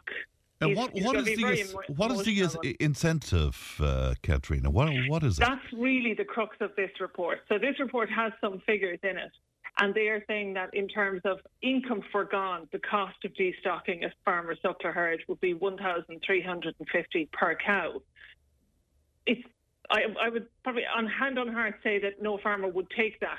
They're Right. looking, if they get out, they would be looking for more than that. And that's, this report has no um, proposals or recommendations on compensation payment. Because you obviously, once you sell the cow, she's gone. So that, that way of making income is gone. It's not just the cost of the cow that course. day. Yeah. Um, And what about the farming organisations? What what are they saying? They've all reserved their position on the report. So they were all centrally involved in the Food Vision Beef and Sheep group and the dairy one before that. Um, they were all centrally involved in the talks and the, um, I suppose, the drawing up of different aspects of this report. But in the last probably fortnight, they've all moved to distance themselves from it. The INHFA, which is the um, Hill, Hill and Natura Farmers Association, walked away from the talks completely don't want anything more to do with. it. They say that the proposals on um, extensification and cutting the suckler herd, they just can't have anything to do with it. The IFA, ICMSA, ICSA, and Macra have all said that they're reserving their position. I suppose what's not being said directly, Fran, is if there is a financial incentive big enough to encourage farmers who would be interested in getting out, those farmer organisations might then get on board because there would be an element of suckler farmers, you know, maybe older age. We've talked about these yeah. people before who maybe don't have farm successors. Uh, who would say, yeah, look, if there was, you know, kind of a suckler retirement scheme there for me, I might go into it. Um, and then there are others who say, come hell or high water, you couldn't pay me to get out. So the farm organisations are representing both of those farmers. Right, but it would Um, have to be attractive, obviously. Exactly. Yeah. Exactly. It'll have to be attractive. The Attorney General has given his opinion on the veterinary medicines changes. Katrina, can you just give us the background to that? Yeah, so there was uh, changes coming in. It's caused a lot of controversy over the last 12 to 18 months. Changes coming in whereby um, there would be a tightening up on the prescription and sale of antibiotics, which has always been tight, but also on some more common medicines, things like wormers and doses that farmers currently can go in and buy in the co-op um, without any prescription. So there was a move to make those prescription only. And then there was a proposal that actually someone in, for example, the local co-op could be trained up on, you know, kind of sensible use of these medicines enough that they would then be considered a responsible person to be able to prescribe and dispense those medicines. The Attorney General basically torpedoed that idea this week, um, and that means that the bill, the, the regulation bill, will not now make it through the door. So those changes won't be implemented on the 1st of January. Or, and linked to that is a central database for fertiliser use in the country. So that also falls as a result of the veterinary medicine issue. So it's back to the drawing board where this is concerned, obviously. Back to the drawing board, there is a transition period. So this is the the antibiotic and the vet, veterinary medicine is being pushed by Europe. So it's a European regulation that we must comply with. Um, we're in a transition period, so that's okay. We still we still comply with Europe at the moment, and we will on the first of January. But it still needs to be fixed um, in order for Ireland to comply with Europe. On the fertiliser side, it looks like, uh, we understand in the Farmers Journal that there will be a paper-based system similar to the slurry imports and exports that's currently used. So a workaround, but not the live central computer-based system that was planned. Be interesting to see what happens with that uh, down the road. Uh, the rewetting payment uh, as well. Consideration of that? Yeah, this was an interesting um, story that came out during the week from Fine Gael's Richard Bruton. Uh, he's former Minister for Climate Change, and he put it to, it to us that it would make sense for farmers to be paid up to 2,500 euro per hectare to sequester carbon in wetted peatland. So there are farms in this country that are on peatland, and we know that car- peatland, and it's particularly drained peatland, uh, emits carbon. And there are lots of proposals and and I suppose uh, threats. Some farmers would say that farms should be re-wetted so that they no longer emit the carbon from the ground. Fine Gael's Richard Bruton is saying actually the fines that we would potentially face from Europe down the line would be so significant that it would make sense to pay farmers up to two and a half thousand Wow. per hectare And, and- and would that be two and a half thousand per hectare per year? That because he's he's somewhat flying a kite here, Fran. Okay, So right. I think it would be more than likely. Uh, I think he's talking an annual payment. As I say, he, he is he's putting it forward that it should be considered. It's by no means a concrete plan. Right, interesting one to think about. Um, the EU to certify uh, carbon removals, but we're not sure about payment for that either. Absolutely, and this is you know this is the conundrum, I suppose, for farmers. Now we're being told that you know we'll be carbon farming in the future, and trees are great sequesters of carbon. Different types of land are better or worse at sequestering carbon, and we'll move from producing beef and milk into producing carbon. Nobody's really putting their money where their mouth is yet, um, and it needs a standardised system as well. Um, there's no point in in Fran in Clonmel selling his carbon on one system and Katrina in Goatenbridge selling her carbon on a different system. There obviously needs to be regulation. There needs to be standardisation. Europe has proposed legislation for the certification of carbon removals, but again, no no payment, you know, no payment mentioned or, or any concrete uh, mention of the financing of it. it. Isn't it amazing that everything we've spoken about uh, uh, today, um, i- do you know, just detail seems to be unclear in so much involving farming nowadays, doesn't it? Absolutely. We're being asked, I, I think, to be fair to the average farmer today, they're being asked to step into the unknown. Yes. And there is absolutely no wonder that they're very, very reluctant. Katrina, it's always good to talk to you, and thank you for your time this morning. Thank you. Good morning to you. That's uh, Katrina Morrissey, who's editor of the Farmers Journal. The journal is on your shelves uh, right now with uh, much more detail uh, of those topics we've touched on this morning. If it matters to you, it matters to us. Call Tipp today on 1 800 938 007. Tipp FM's Tipp Today with Fran Curry. In association with Slattery's of Puckane, Tipperary's main Peugeot dealer. Slattery's Garage Puckane, the name you can trust for over 50 years in the Premier County. Slattery'sGarage.ie. Now, as we said earlier on, the Finance Minister, Paschal Donohoe, he has confirmed that bonuses for bankers of up to 20,000 euro can be reinstated and the pay cap of 500,000 euro per annum lifted at a Bank of Ireland. Well, Joan joins me now. Good morning to you, Joan. Good morning, Fran. Good to talk to you today. What do you make of all of this, Joan? Well, my God, I'm in shock, to be honest. I'm both shocked and angry to hmm. hear that there's bonuses and big salaries being doled out these people in the banks at the top brass. They would be much better employed to address the situation of the staff on the floor of the bank. First of all, there's very, very few staff, and the few that are there, they don't even know their right hand from their left hand. They're like headless chickens. They're all asking each other, What have I to do now? How do I do this? Hold on now till I confer with my colleagues. And you're left standing there.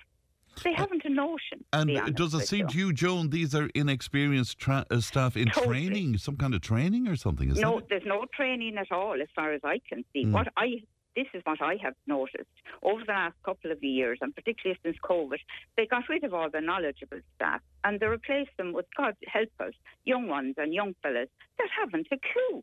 Not they're headless chickens, to be honest with you. And are they not uh, enticing you to use the electronic systems in the bag then? Is that it that they're pointing you towards? Well, it's, not just that. The only reason they're sending you in that direction is because they have no answers. If you ask a question, if you go on into any business, and a bank is a business, let's not elude ourselves.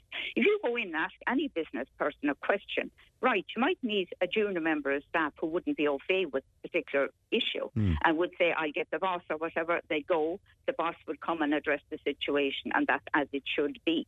Hmm. I'm in business all my life since I was 16 years of age, so I do know a little bit about business. Hmm. If you go into a bank and you ask somebody, they go and ask somebody else. Somebody else don't know either, so they send you to a, a machine. Now you go to the machine, and I had my own personal experience with this with a credit card.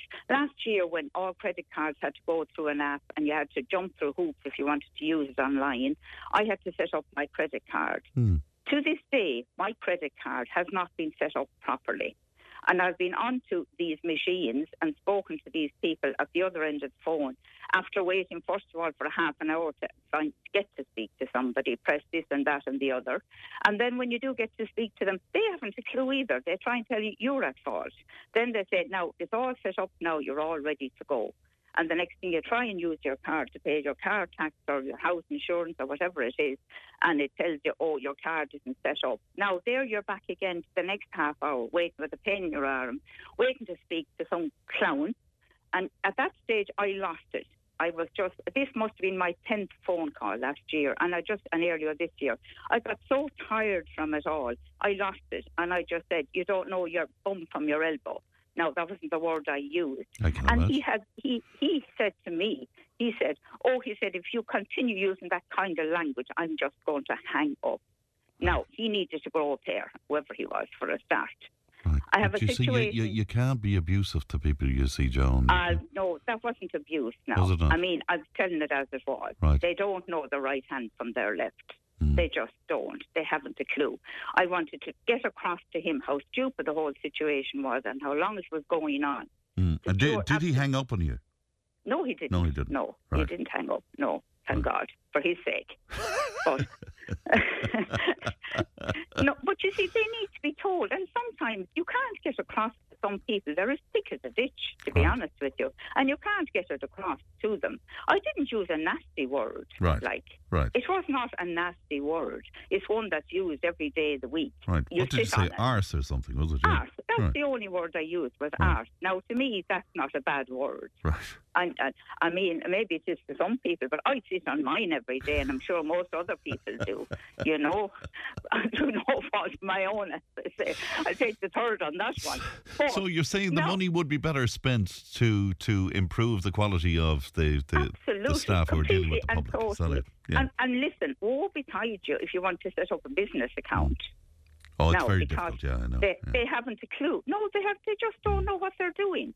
A member of my own family had a situation. You talk about GDPR and confidentiality. Mm. She was handed an envelope of her brother and sister-in-law's account to sign something. Only she actually looked at it and noticed it wasn't hers. It was given No, to her by accident, it. was it? Yes, it Hmm. was handed out to her in an envelope in Well, a bank. Well, that's a breach Yeah. of GDPR, big time. Yeah. It is a total breach. Mm. These are the kind of people you're dealing with. They have not got a clue, not a notion. What about the them. excuse that the banks would say about this? Uh, they can't attract talented enough people unless they can pay them more than half a million a year, and they have to give bonuses to make sure that they attract uh, the the big talent internationally and all of that. Yeah, well, to be honest with you, th- they're flying a kite there because what about the people on the floor? Why don't they train them? If Mm. they apply themselves to train the staff on the floor, Mm. then staff on the floor will be comfortable, customers will be comfortable. We'd all get on with our business.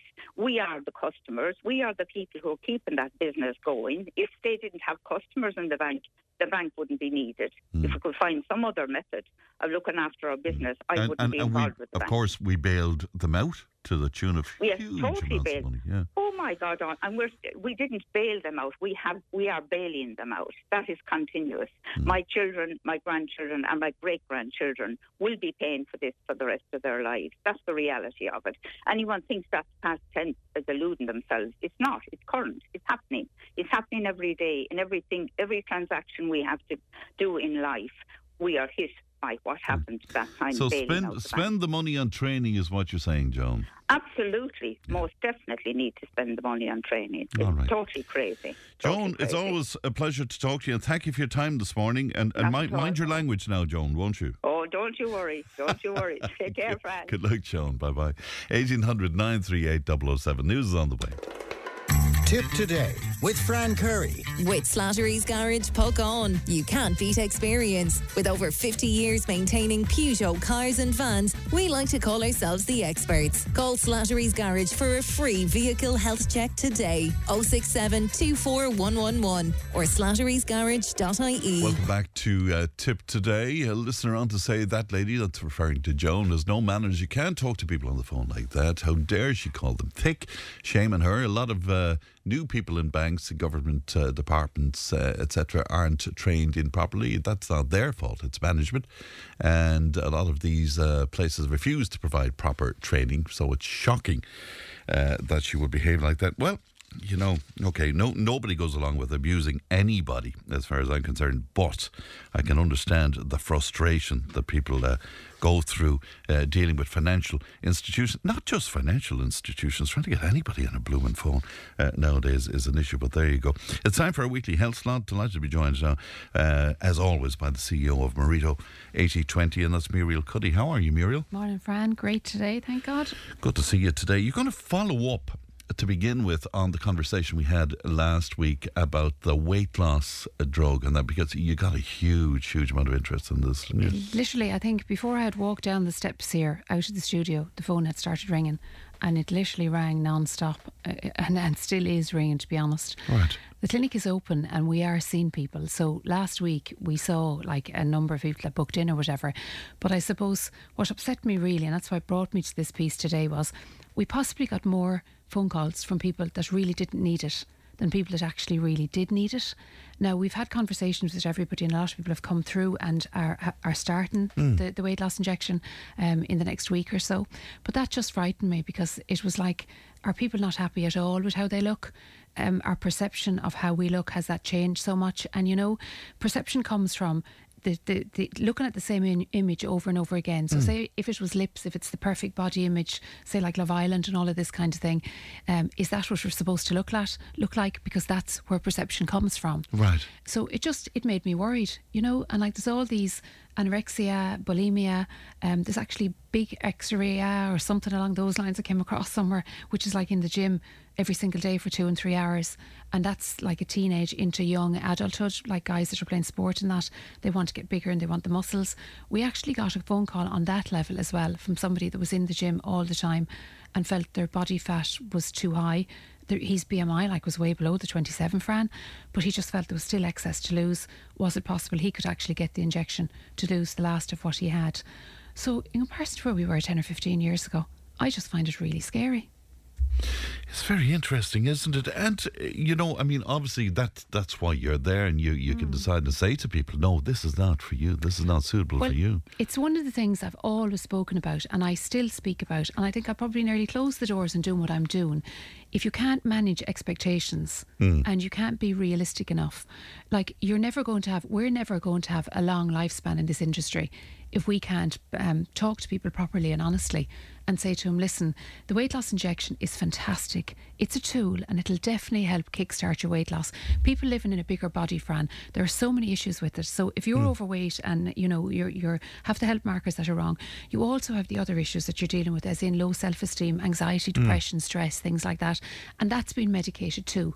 So there's so many so so much in the form of medication being given to people that are overweight or obese, mm. and that's on one level. And for us to be able to manage the expectations of that person and get their health markers down by getting their weight down and educating them on how to eat properly, because you can't just take an injection, lose the weight, and stay eating croissants and Red Bull for breakfast. Yes, because the health markers are going to be wrong.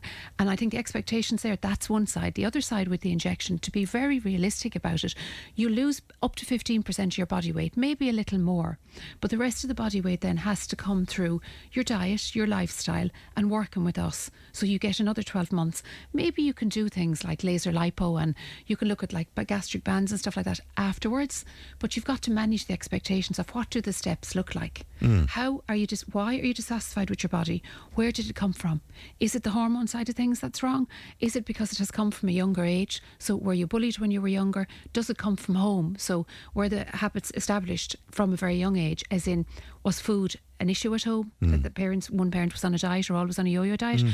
or was it um, a, a, fact that at home just um, you didn't get what you needed or whatever. Do you know what I mean? There's so mm. many different issues there, and we have to deal with them right. behind the scenes. And you can't obviously play into somebody's difficulties, like their dysmorphia or whatever, um, by making something like that available to no, them. No, absolutely you can't. And mm. in my world, no, I, yes. I, I wouldn't. Like, if I can get to the root of if somebody um, really needs it and mm. they're, you know, um, are carrying this weight and say all the like the meds and all the bits and pieces, well then absolutely we have to give it to them. It's like I showed you an image there of a clinic um, yes. of what's being put out there in social media. Yeah, and it's doll-like, isn't it's? A doll. It's, yeah. it's a doll. It's like a Barbie, skinny waist, long legs, big boobs, long hair, yeah. huge lips.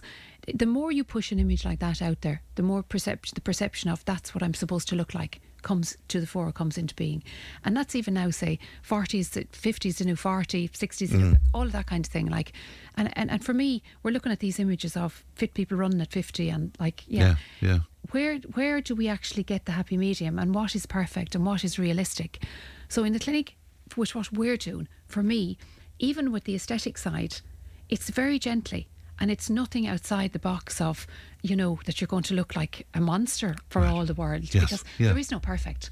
Like if I was to put, and I said this, I was doing a talk yesterday, and I actually had younger people in the talk, and they were in stitches laughing. But I said there's 32 people sitting in front of me, and I said if you were all dogs sitting on the seat and you were in people, I'd have terriers and Labradors and greyhounds and everything under the sun, all different makeups and all different like different breeds.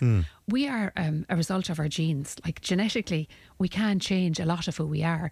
So I couldn't turn the greyhound and the Labrador into each other. Like if I was to put a greyhound running a, a marathon, Yes. he's not going to do what Labrador will do, and of vice course, versa. yeah. But when your role models are only these slim, uh, sort of stick like creatures, I suppose then that's why you might feel outside of it all. I think so, and I think definitely schools and parents, and definitely, I suppose, listening to things on social media, we've got to take a step back and we've got to take out of it what is right and Mm. what we can actually what what what, what makes sense. I Mm. suppose it's it's taken off the rose tinted glasses, isn't it? Yeah. The beauty industry is worth five hundred thirty four billion.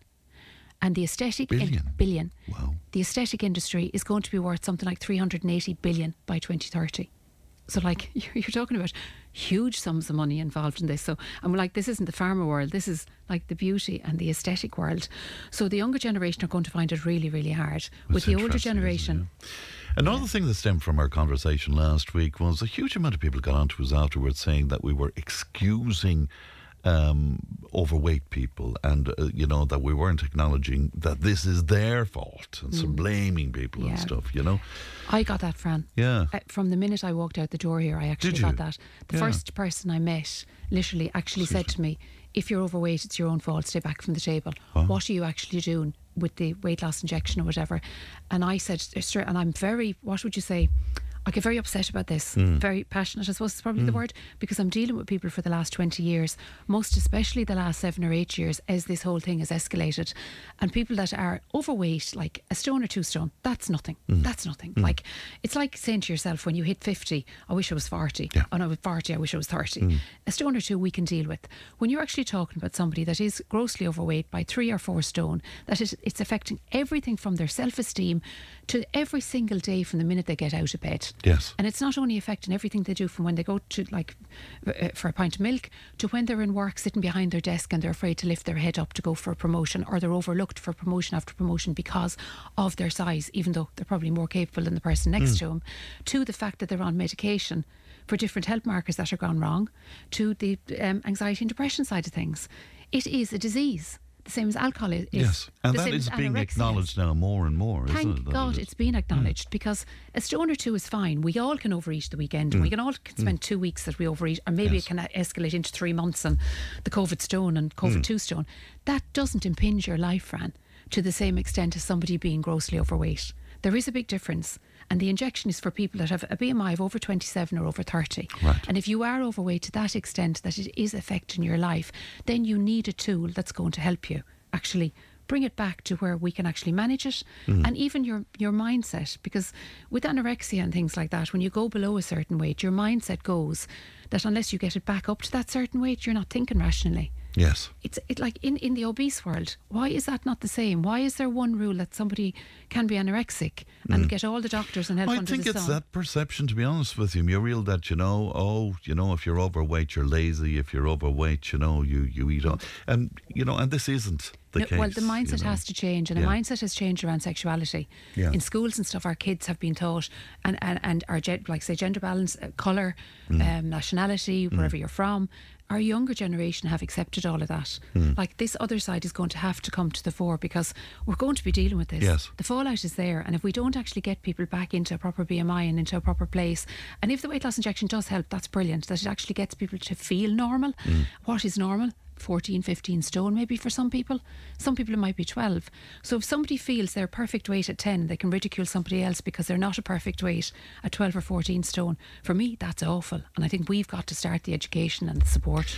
And where expectations are concerned, then when people come into you, whether they're looking at the aesthetic side of it or the nutritional side of it, I mean, if you, you what is the Irish shape? It's pear shaped, is it? Yeah, you know, yeah. I mean, if, if, if something's like that, you, you can't change the fundamental, can you? Is you, that fair to you say? You cannot. You can be the best version of yourself. And they've actually said, what was the statement? Beauty begins the moment you decide to like yourself. Um, and I have people in, and I say to them all the time, Fran, when I actually see him sitting in front of me, I say to him, Where is your happy place? What number do you actually think when it comes to weight loss that you're going to be happy with? So if somebody's sitting in front of me and they're like 15 stone or whatever, and they say to me, Well, I'd love to be 10 stone, I, I'll tell them straight away, We're not going to get you to 10 stone, but I know by looking at you straight away, your happy place is 12 stone. And she, they could say to me, "Well, my sister is whatever." That's completely different, and they might be sisters, and they might be genetically made made up Hmm. uh, that they actually tend to look the same. But one sister might have a slower metabolic rate. There might have been different issues down the line that actually cause her to hold weight, or she could be built like her father or built like her mother. Yes, like yeah, I have four kids, two are of one build and two are of another build. One loves food. They're all completely different, Hmm. you know. But like if they were to mention a word to each other, I'd absolutely kill him.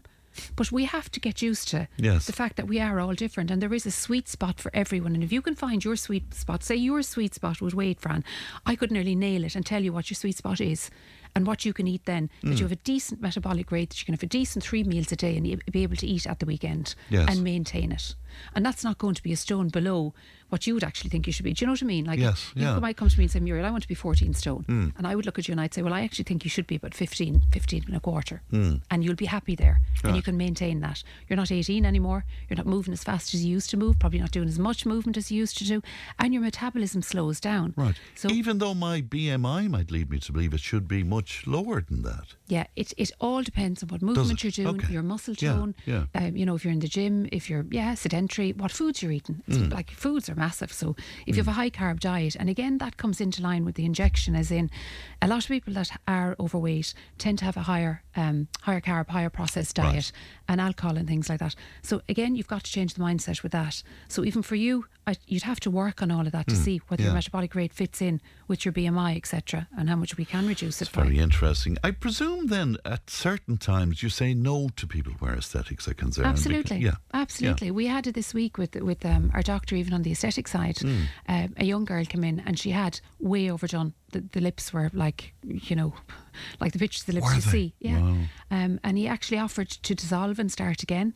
And we don't want to be, uh, I, I don't know if you heard the word of the normalisation clinic. No. So normalisation, a lot of clinics are turning into normalisation clinics, which means work that is um, gone wrong. There's actually a Facebook page now for people that have had aesthetic work done and are disfigured or something has happened as in they are devastated and they can't change it. And there's a Facebook support group for it. So the normalisation clinics are popping up that you can actually take or reduce or dissolve the fillers. If you work in the beauty industry, you can do a weekend for- course to to um, put fillers into somebody's face. Mm. You can put it in around their nose to create this, you know, um, new nose with non-surgical rhinoplasty or whatever. That's around the eye area, and until somebody goes blind, that'll be allowed, Fran. So fillers can't be dissolved by anybody except a doctor. So you can go to any backstreet clinic, uh, beauticians, anywhere at all, unless you've got a doctor or a dentist, somebody that is medically recognised and regulated, they can't dissolve it for you. So this girl came in and she had miles too much, but she wanted more. And Dr. Wan said to her, listen, I can dissolve and we can start again and we can make it look, um, you know, very normal and near the look you want or whatever. But no, she just wanted it bigger. She just wanted to go bigger again. And he said, sorry. He said, that's not the way I work. I can't do that for you. So you have to call it, I suppose, at a cer- to. certain point. Yeah. We're hearing those horror stories as well. Was it this week or last week about uh, the gastric bands in uh, Turkey? Yeah. Where p- people coming, well, one lady passed away sadly because of Mm. it. Um, it's of grave concern to people as well. You know? Uh, We've had so many people that have come to us, Fran, and like when you go to Turkey, you the pictures look fantastic online. It's a Mm. yeah. completely different story when you're out there. I've heard of people that have ended up on blood thin- thinners for life. So many different things that have happened. They've been told not to take the bandages off for 14 days, so they're gone and they've left and they've come back. You go to Turkey, you're signing a consent form that's in Turkish. You've no idea what you're signing for unless you actually have maybe if you have a Turkish partner or somebody like that that can actually go with you. It's absolutely stonewall crazy. Even if it's going to cost you a few extra euro here, save up. if it's what you want to do and wait and come into the system that can actually look after you properly because that's not a system anybody wants to be in. Right, it's it's amazing.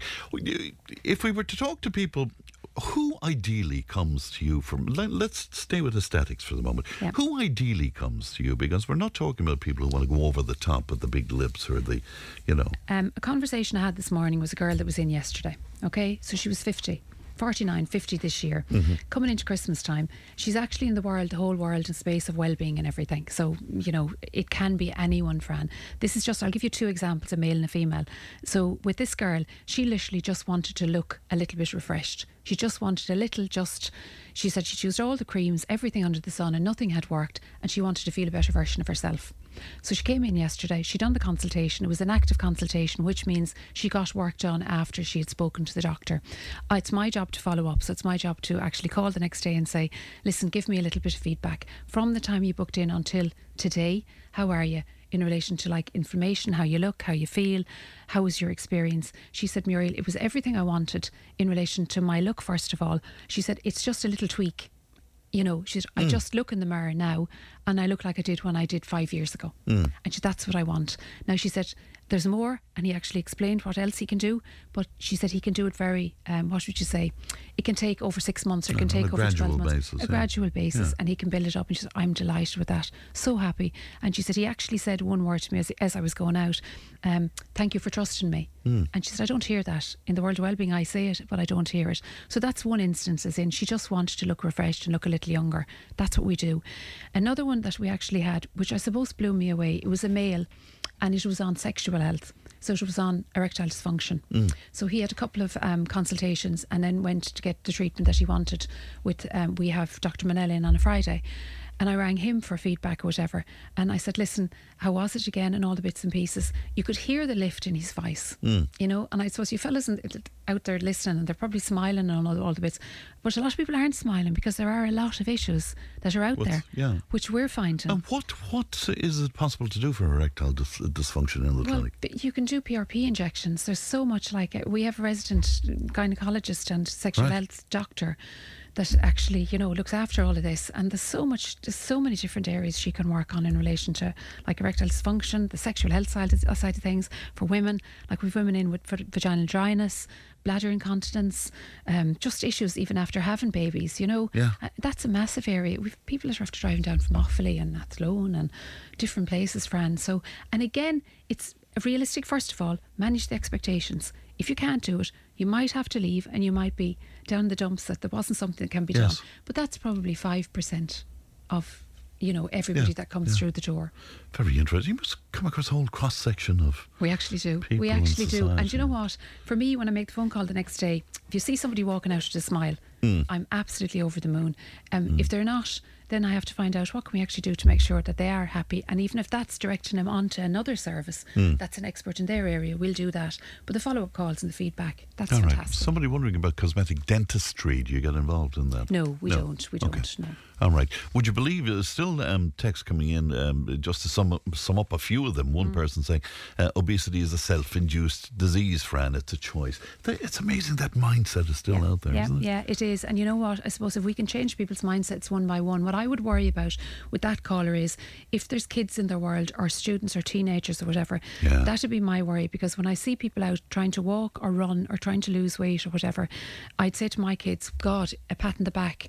You have to say a big well done. The pressure they're under, their heart, even to get the runners on, for people even to see them. And that's another thing with obese and overweight. You don't want to be seen not out walking and you don't want to be in a gym.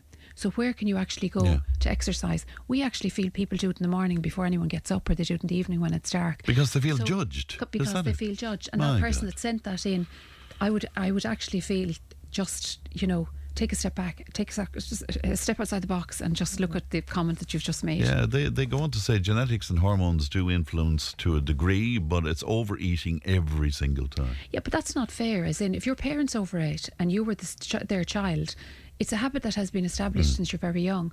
So if we can't help change that habit, and we've people like this, they might have been lucky that they had parents, Yes. that everything was okay, and their genes are good and everything.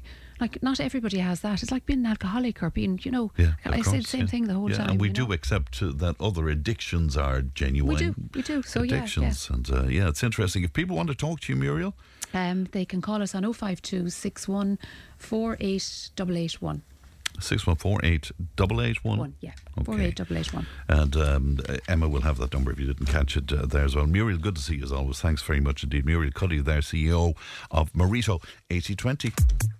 Tipp FM's Tipp Today with Fran Curry. In association with Slattery's of Puckane, Tipperary's main Peugeot dealer. Slattery's Garage Puckane, the name you can trust for over 50 years in the Premier County. Slattery'sGarage.ie.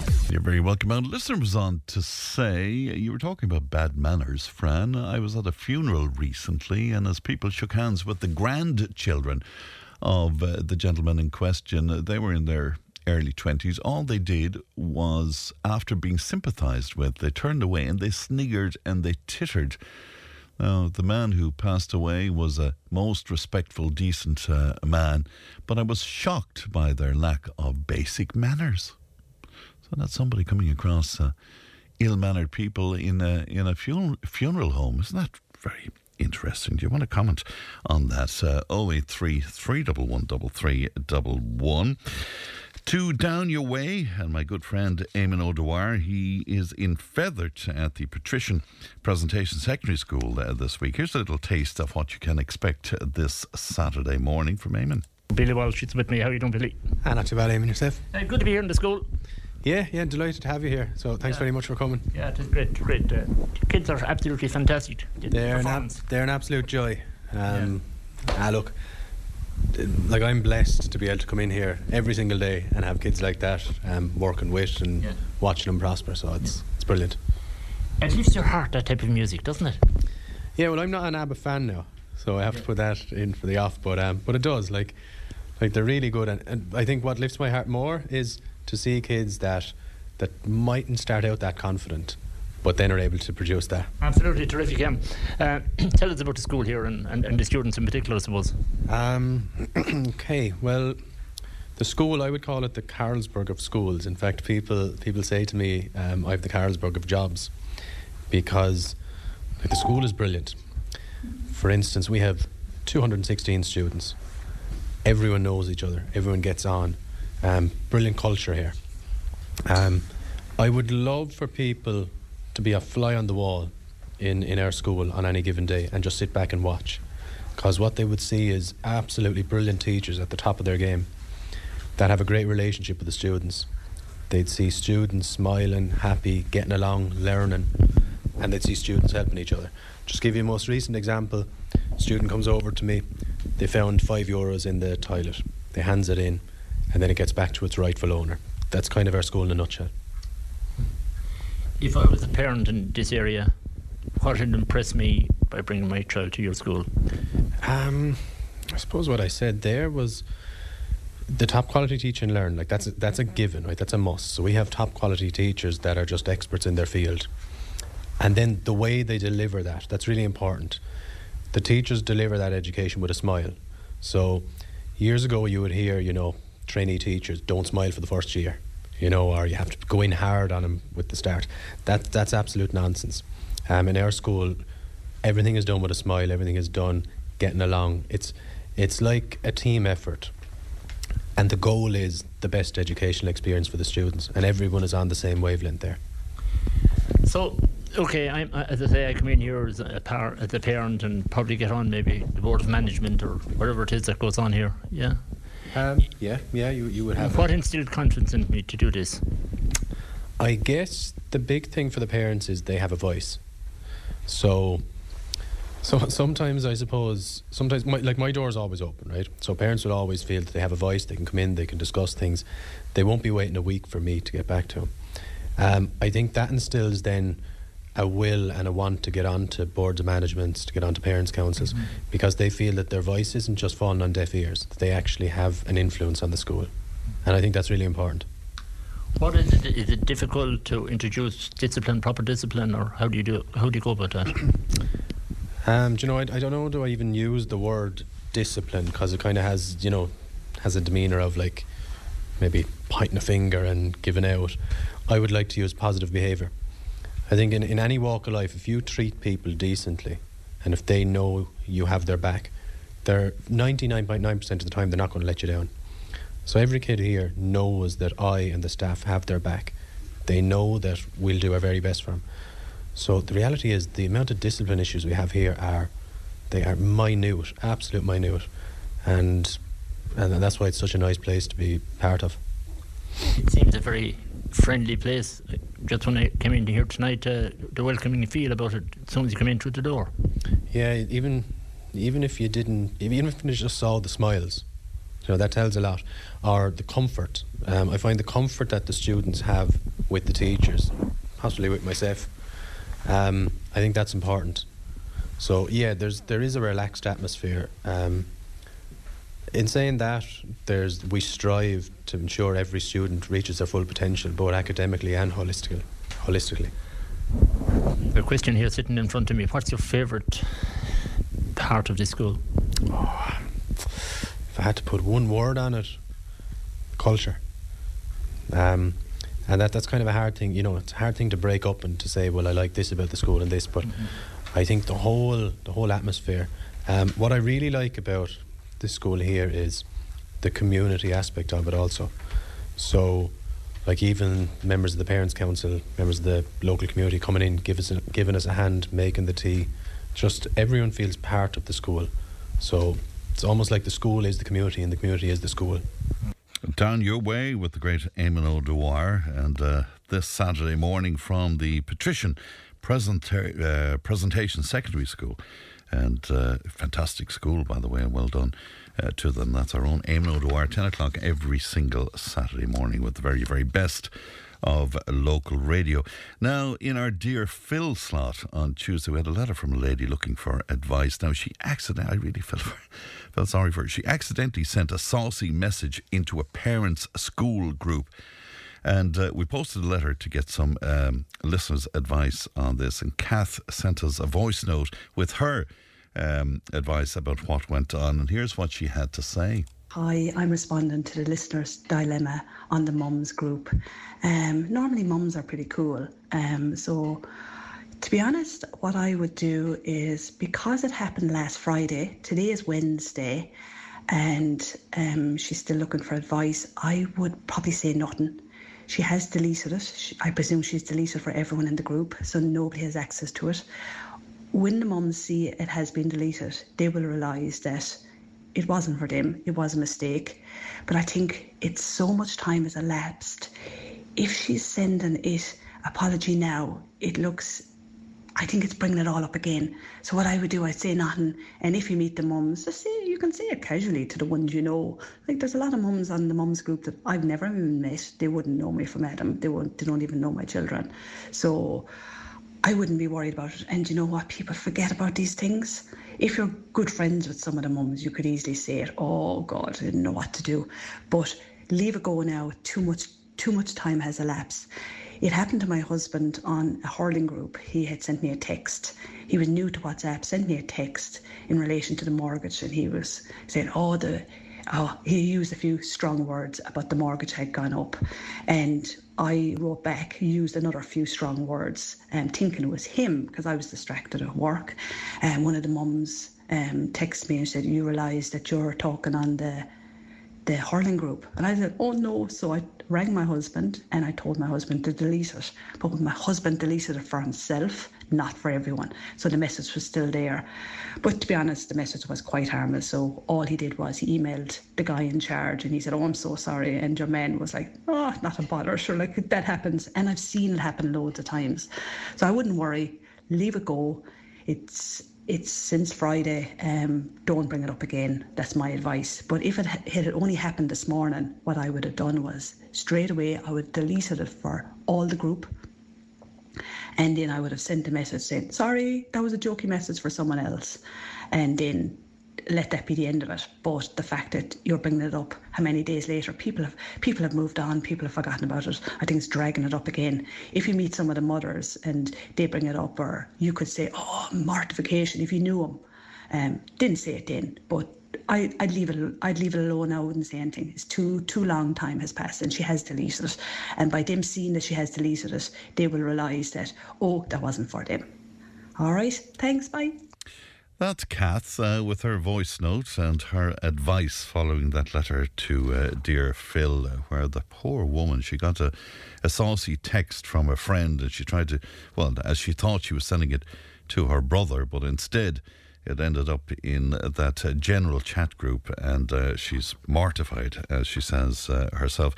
By the way, if you want to send us a voice note on any of the topics that uh, we're discussing, you can do so to 083 311 That's 083 311 We're almost delighted uh, to hear from you. Uh, Peter was on uh, to wish uh, myself and Muriel the best of luck tonight at the Rag just outside Thurles because we're celebrating a 10th anniversary on the road. And as somebody pointed out to me in Kerry the other night, if I robbed the bank and got jailed for it, I'd be out in less time. But anyway, yes, indeed, Peter. And we hope to see you there uh, tonight, uh, just uh, around nine o'clock or so. 1800 938 007. We'll be back with more in just a moment. Tipp today with Fran Curry. With Slattery's Garage Puckane. you can't beat experience. With over 50 years maintaining Peugeot cars and vans, we like to call ourselves the experts. Call Slattery's Garage for a free vehicle health check today. 067 24111 or slatterysgarage.ie. Just reading through that. Uh correspondence from a listener to say uh, obesity is self induced, uh, Fran. It's a choice. Genetics and hormones influence the degree of the difficulty and effort to lose weight, but it's overeating every time. When somebody is obese, their life is in danger. Every time they eat unnecessarily, they prioritize food over their own family and health. Uh, why can't Muriel admit? Excuse me, that a huge amount of instances people just don't bother putting the fork down. It's time to tell people what they need to hear rather than what they want to hear. Ooh, it's very judgmental indeed. As somebody who, you know, currently I'm trying to lose a few stone and I'm doing all the right things, I think, but um, it's very slow coming off, you know, and. Uh, even when you do decide that I'm eating too much or I'm eating uh, the wrong things, uh, the the temptation is absolutely huge, and sometimes it's beyond what you can can handle. Then I mean, that's from personal experience. I will tell you that's from somebody who really, really would like to lose. Um, a, a few stones. So I, I disagree with you, to be honest with you. I do, I do. It's it's a serious battle. Anyway, let us go back to our letter to dear Phil about the person who sent the saucy uh, message into the parent school group instead of uh, to her brother. Christine uh, joins me now. Christine, good morning to you. Good morning, Fran. How are you? How would you deal with it, Christine? Well, I've been in situations something similar myself. Have you? Where, like, I, I've often like been sending an email to my boss or to work or something like that, and I'd leave kisses or Joe sent the wrong oh, message to the wrong person. Or God, I'm always mixing people up. If there's like if I'm sending a message to say Sarah and my partner, my best friend's name is Sarah, my partner's name is Shane. So like I've often sent them, mix them up, you know, the two Yes. S's. Like if I wouldn't be concentrating, and they'd be like, "What?" So like, but like to, to be honest, I would just be like send into the WhatsApp group, and I, I just brushed it off as nothing. Like if it wasn't too bad, like I just be like, "Oh, sorry, guys," and Yeah. like you know, the, let, the let only it concern I'd have is that where till I find it here? She says, um, da, da, da, da, da, da. "Oh yeah, I got a really smutty text off my friend which had a little bit of porn in it, um, but it was mainly a joke text. text. So I presume Yeah, it depends on how much that bit of porn might have been." Yeah, there's no kids in the WhatsApp group. They're all parents and adults. Like, you Good know, that's point. why they're in Good it. Like, point. but like, Yeah. come here, look, whatever you're into, that's what you're into. But like, it's only a bit of humour. Like, it's. Hmm. I, I wouldn't look at it as anything too serious myself. If I got that in, in a WhatsApp group, I'd, I'd laugh at it myself and just move on about it. Like I wouldn't see anything like that. So, Christine, at all, what like. should she do at this point then? Should she just sort of leave it be, or should she make an apology? Look, you know, uh, there's no need for an apology. Like she Yeah. didn't insult anyone personally. It's not about anyone that's in the group. It's, Yeah. uh, I hope not, anyway. Yeah. But like, it's, if it was just a, a harmless message and they're all adults and it's not too gross, I I just be like, oh sorry guys, clicked the wrong thing or do you know something like. But the more she reads into it, or the more she gets more embarrassed and hyped up about it, the more they're like. If someone made a big deal of something, I'd be like, "Calm down, it's only something small," do you know. Right, of course, yeah. But she's obviously very. She says she's mortified, and Come you here, know, you would be. I, I, I sent a message one day, and I swear to God, I was absolutely scarlet over it. I didn't want to show my face for a month, and I was like, What you sent it to the wrong person, was it? Yes, I was meant to send a message to my partner, to my boss. I meant to send a message to my yeah partner, and I sent it to my boss. Telling Whoops. him like, you know, I was out to nothing, it wasn't that in pornographic or anything like that. but it was just about like, you know, home life and dinner, and it's like, oh, see you later, babe, love you and all this. And then Oh, like I realised. I had sent to my boss, and I was like, sweet. And I was only in the job about two or three weeks, like, and I was like, sweet mother of God. So go like, on. What I- happened anyway? You were mortified. Did you? Did you? yeah, I was so scared of going into work, but my boss she was like that. She just kind of laughed it off, and she's like, "Well, did you enjoy? Did you get your steak dinner and all this?" And I was just like, "Come here." I was just like, mm, "You know, there's a there's a day of the year that goes around that fellas get lucky a steak day, and it was coming up to that, and she kind of just made a joke about it, and I was just like, "Oh, sweet mother of God, I'm mortified." Oh, I I don't love leave it. the job about a month, like. Did you send a CV to the wrong person as well? Did you? Yeah, I did. Yeah, yeah. I sent a CV to the wrong person as well with all my details on Oh, it, and Lord. who I sent it to. But um 'cause like that, it was I was in the same job, like, and my boss said, "Look, we we have your your email." So I was like, "Was I have sent?" She goes, "No, you haven't. I don't know who in God's name got my CV, but anyway, no one contacted me back about it, but it all my details anyway." So And and do you think most people uh, that you know were the recipient of of the saucy text as it's described here, um, do you think they'd just laugh it off and say, "Look, you know"? Well, I can't see why anyone would get judgy about it. Like, it's, if Anthony you sure wouldn't have shared with their own partner and make a bit of a joke out of it, because that's the type of person I'd be anyway. But like, hey, look, I got a saucy message of what's his name inside the group chat. It's the first thing I'd do. Have a look at this and see see what it is. Yeah, exactly. Like, I'd never look and be like, oh my God, did you see what Mary sent into the group? And, do you know, something like that. Like, you would never, it's uh, like, I mean, like, come on, life's too serious as it is every day anyway. Everything's gone PG. Can't do anything without making someone embarrassed. Like, Isn't it just? I think her main problem though was it was a parents' school group, so you know. Yeah, well, look, there wasn't any kids in it, and Yeah, yeah. God knows she could have spiced up someone else's life there that hadn't had a sauce message in a while. the poor woman could have done them a favour. Christine, it's lovely to talk to you as always. Happy Christmas to you, Christine. And you too, friends. Bye bye, Take Dove. care. Bye bye. That's uh. Christine with a, with a, a very funny look at what's happened. Um, Helen joins me now. Helen, good morning to you. Good morning, Fran. How are you? You you sort of think a little bit differently, and you think she needs to apologise, does she? Yeah, I, well, yes, but now at this point, it's a few days later, and I would think the following that if a few messages have been posted to that group since she posted her accidental text, she needs to say nothing. But if there's been nothing at all happening, then an apology. Just say, sorry, lads, I sent that by accident. It was meant for my brother, lol. Mm. And just leave it at that. And just leave it at that because do you know something? We all send uh, inappropriate, maybe not Oh, sure, know. inappropriate text.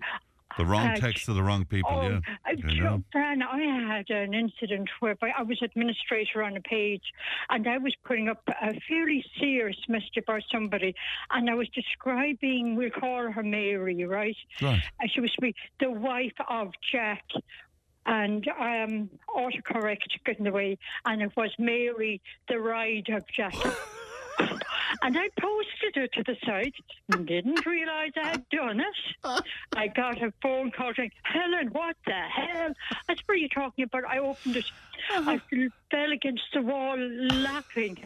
Oh my God, the ride, you see, autocorrect corrects his wife and ride is the same word. Oh, Oh. stop. Oh, Yeah. Lord, oh, Lord. And There how you did you, how did you deal with that? I copied it, um, deleted the original uh, message to the page, posted to the new one, took right, I took ride out and put in wife, and reposted it because you see I didn't want ride seen in the history. oh, I think that's absolutely brilliant. Yeah. I hope they saw the funny side of it, but maybe not. Um, no.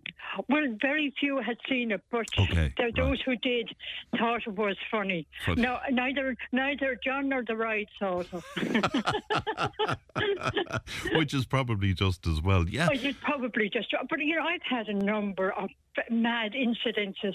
You know, like posting to a group while chatting to somebody else and a single text and putting, oh, oh my God, I put in this guy's nickname.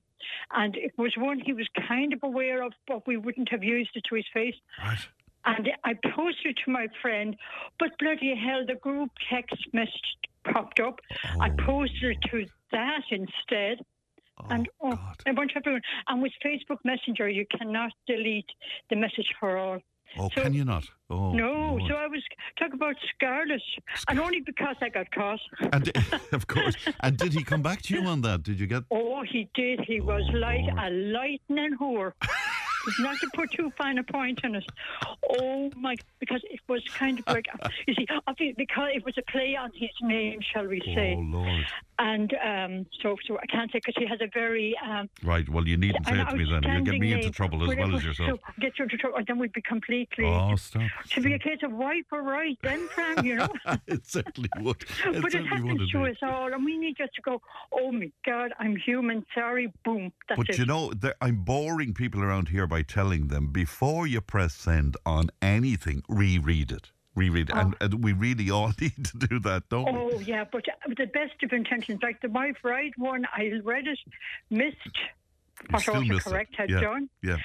and there you go. And then when I was sending that message on Facebook Messenger, it was just the group one uh, popped up. Didn't realise it because I was talking to my other friend. I was cutting up some vegetables. I was talking to the cat. You know, multitasking isn't what it's made out to be, Fran. So women really can't multitask then, Helen. Is that what you're telling me? Well, when we mix up wife and right, Fran, what can I say? I'm not sure what a what a psychotherapist would make of that, really. But but uh, there you go. What did we do when when we didn't have all these platforms to communicate with each We other? We put letters in the wrong envelopes. That's happened too. Did that I was happened thinking yeah, about I that, Fran. I was thinking, oh yeah, yeah, yeah. I got a card one time, and it was uh, with the deepest sympathy, and I thought, huh. And I rang my friend and I said, Why? She said, Oh my God, I'm after saying congratulations to my friend whose grandmother died. Oh God, oh forgive me for no. Oh. Yeah. So even yeah. back then it was happening. Yeah, even back then, communication can break down and sometimes spectacularly. And it even happened before we had any of our platforms. Yes, It's just more immediate now. Yeah, but can you can you understand why the lady in question was so upset? Because you see, Oh, it yeah. was it was a parents group, and I think that that's really what threw her. I think, yeah, I can, I can see why she'd be mortified and upset.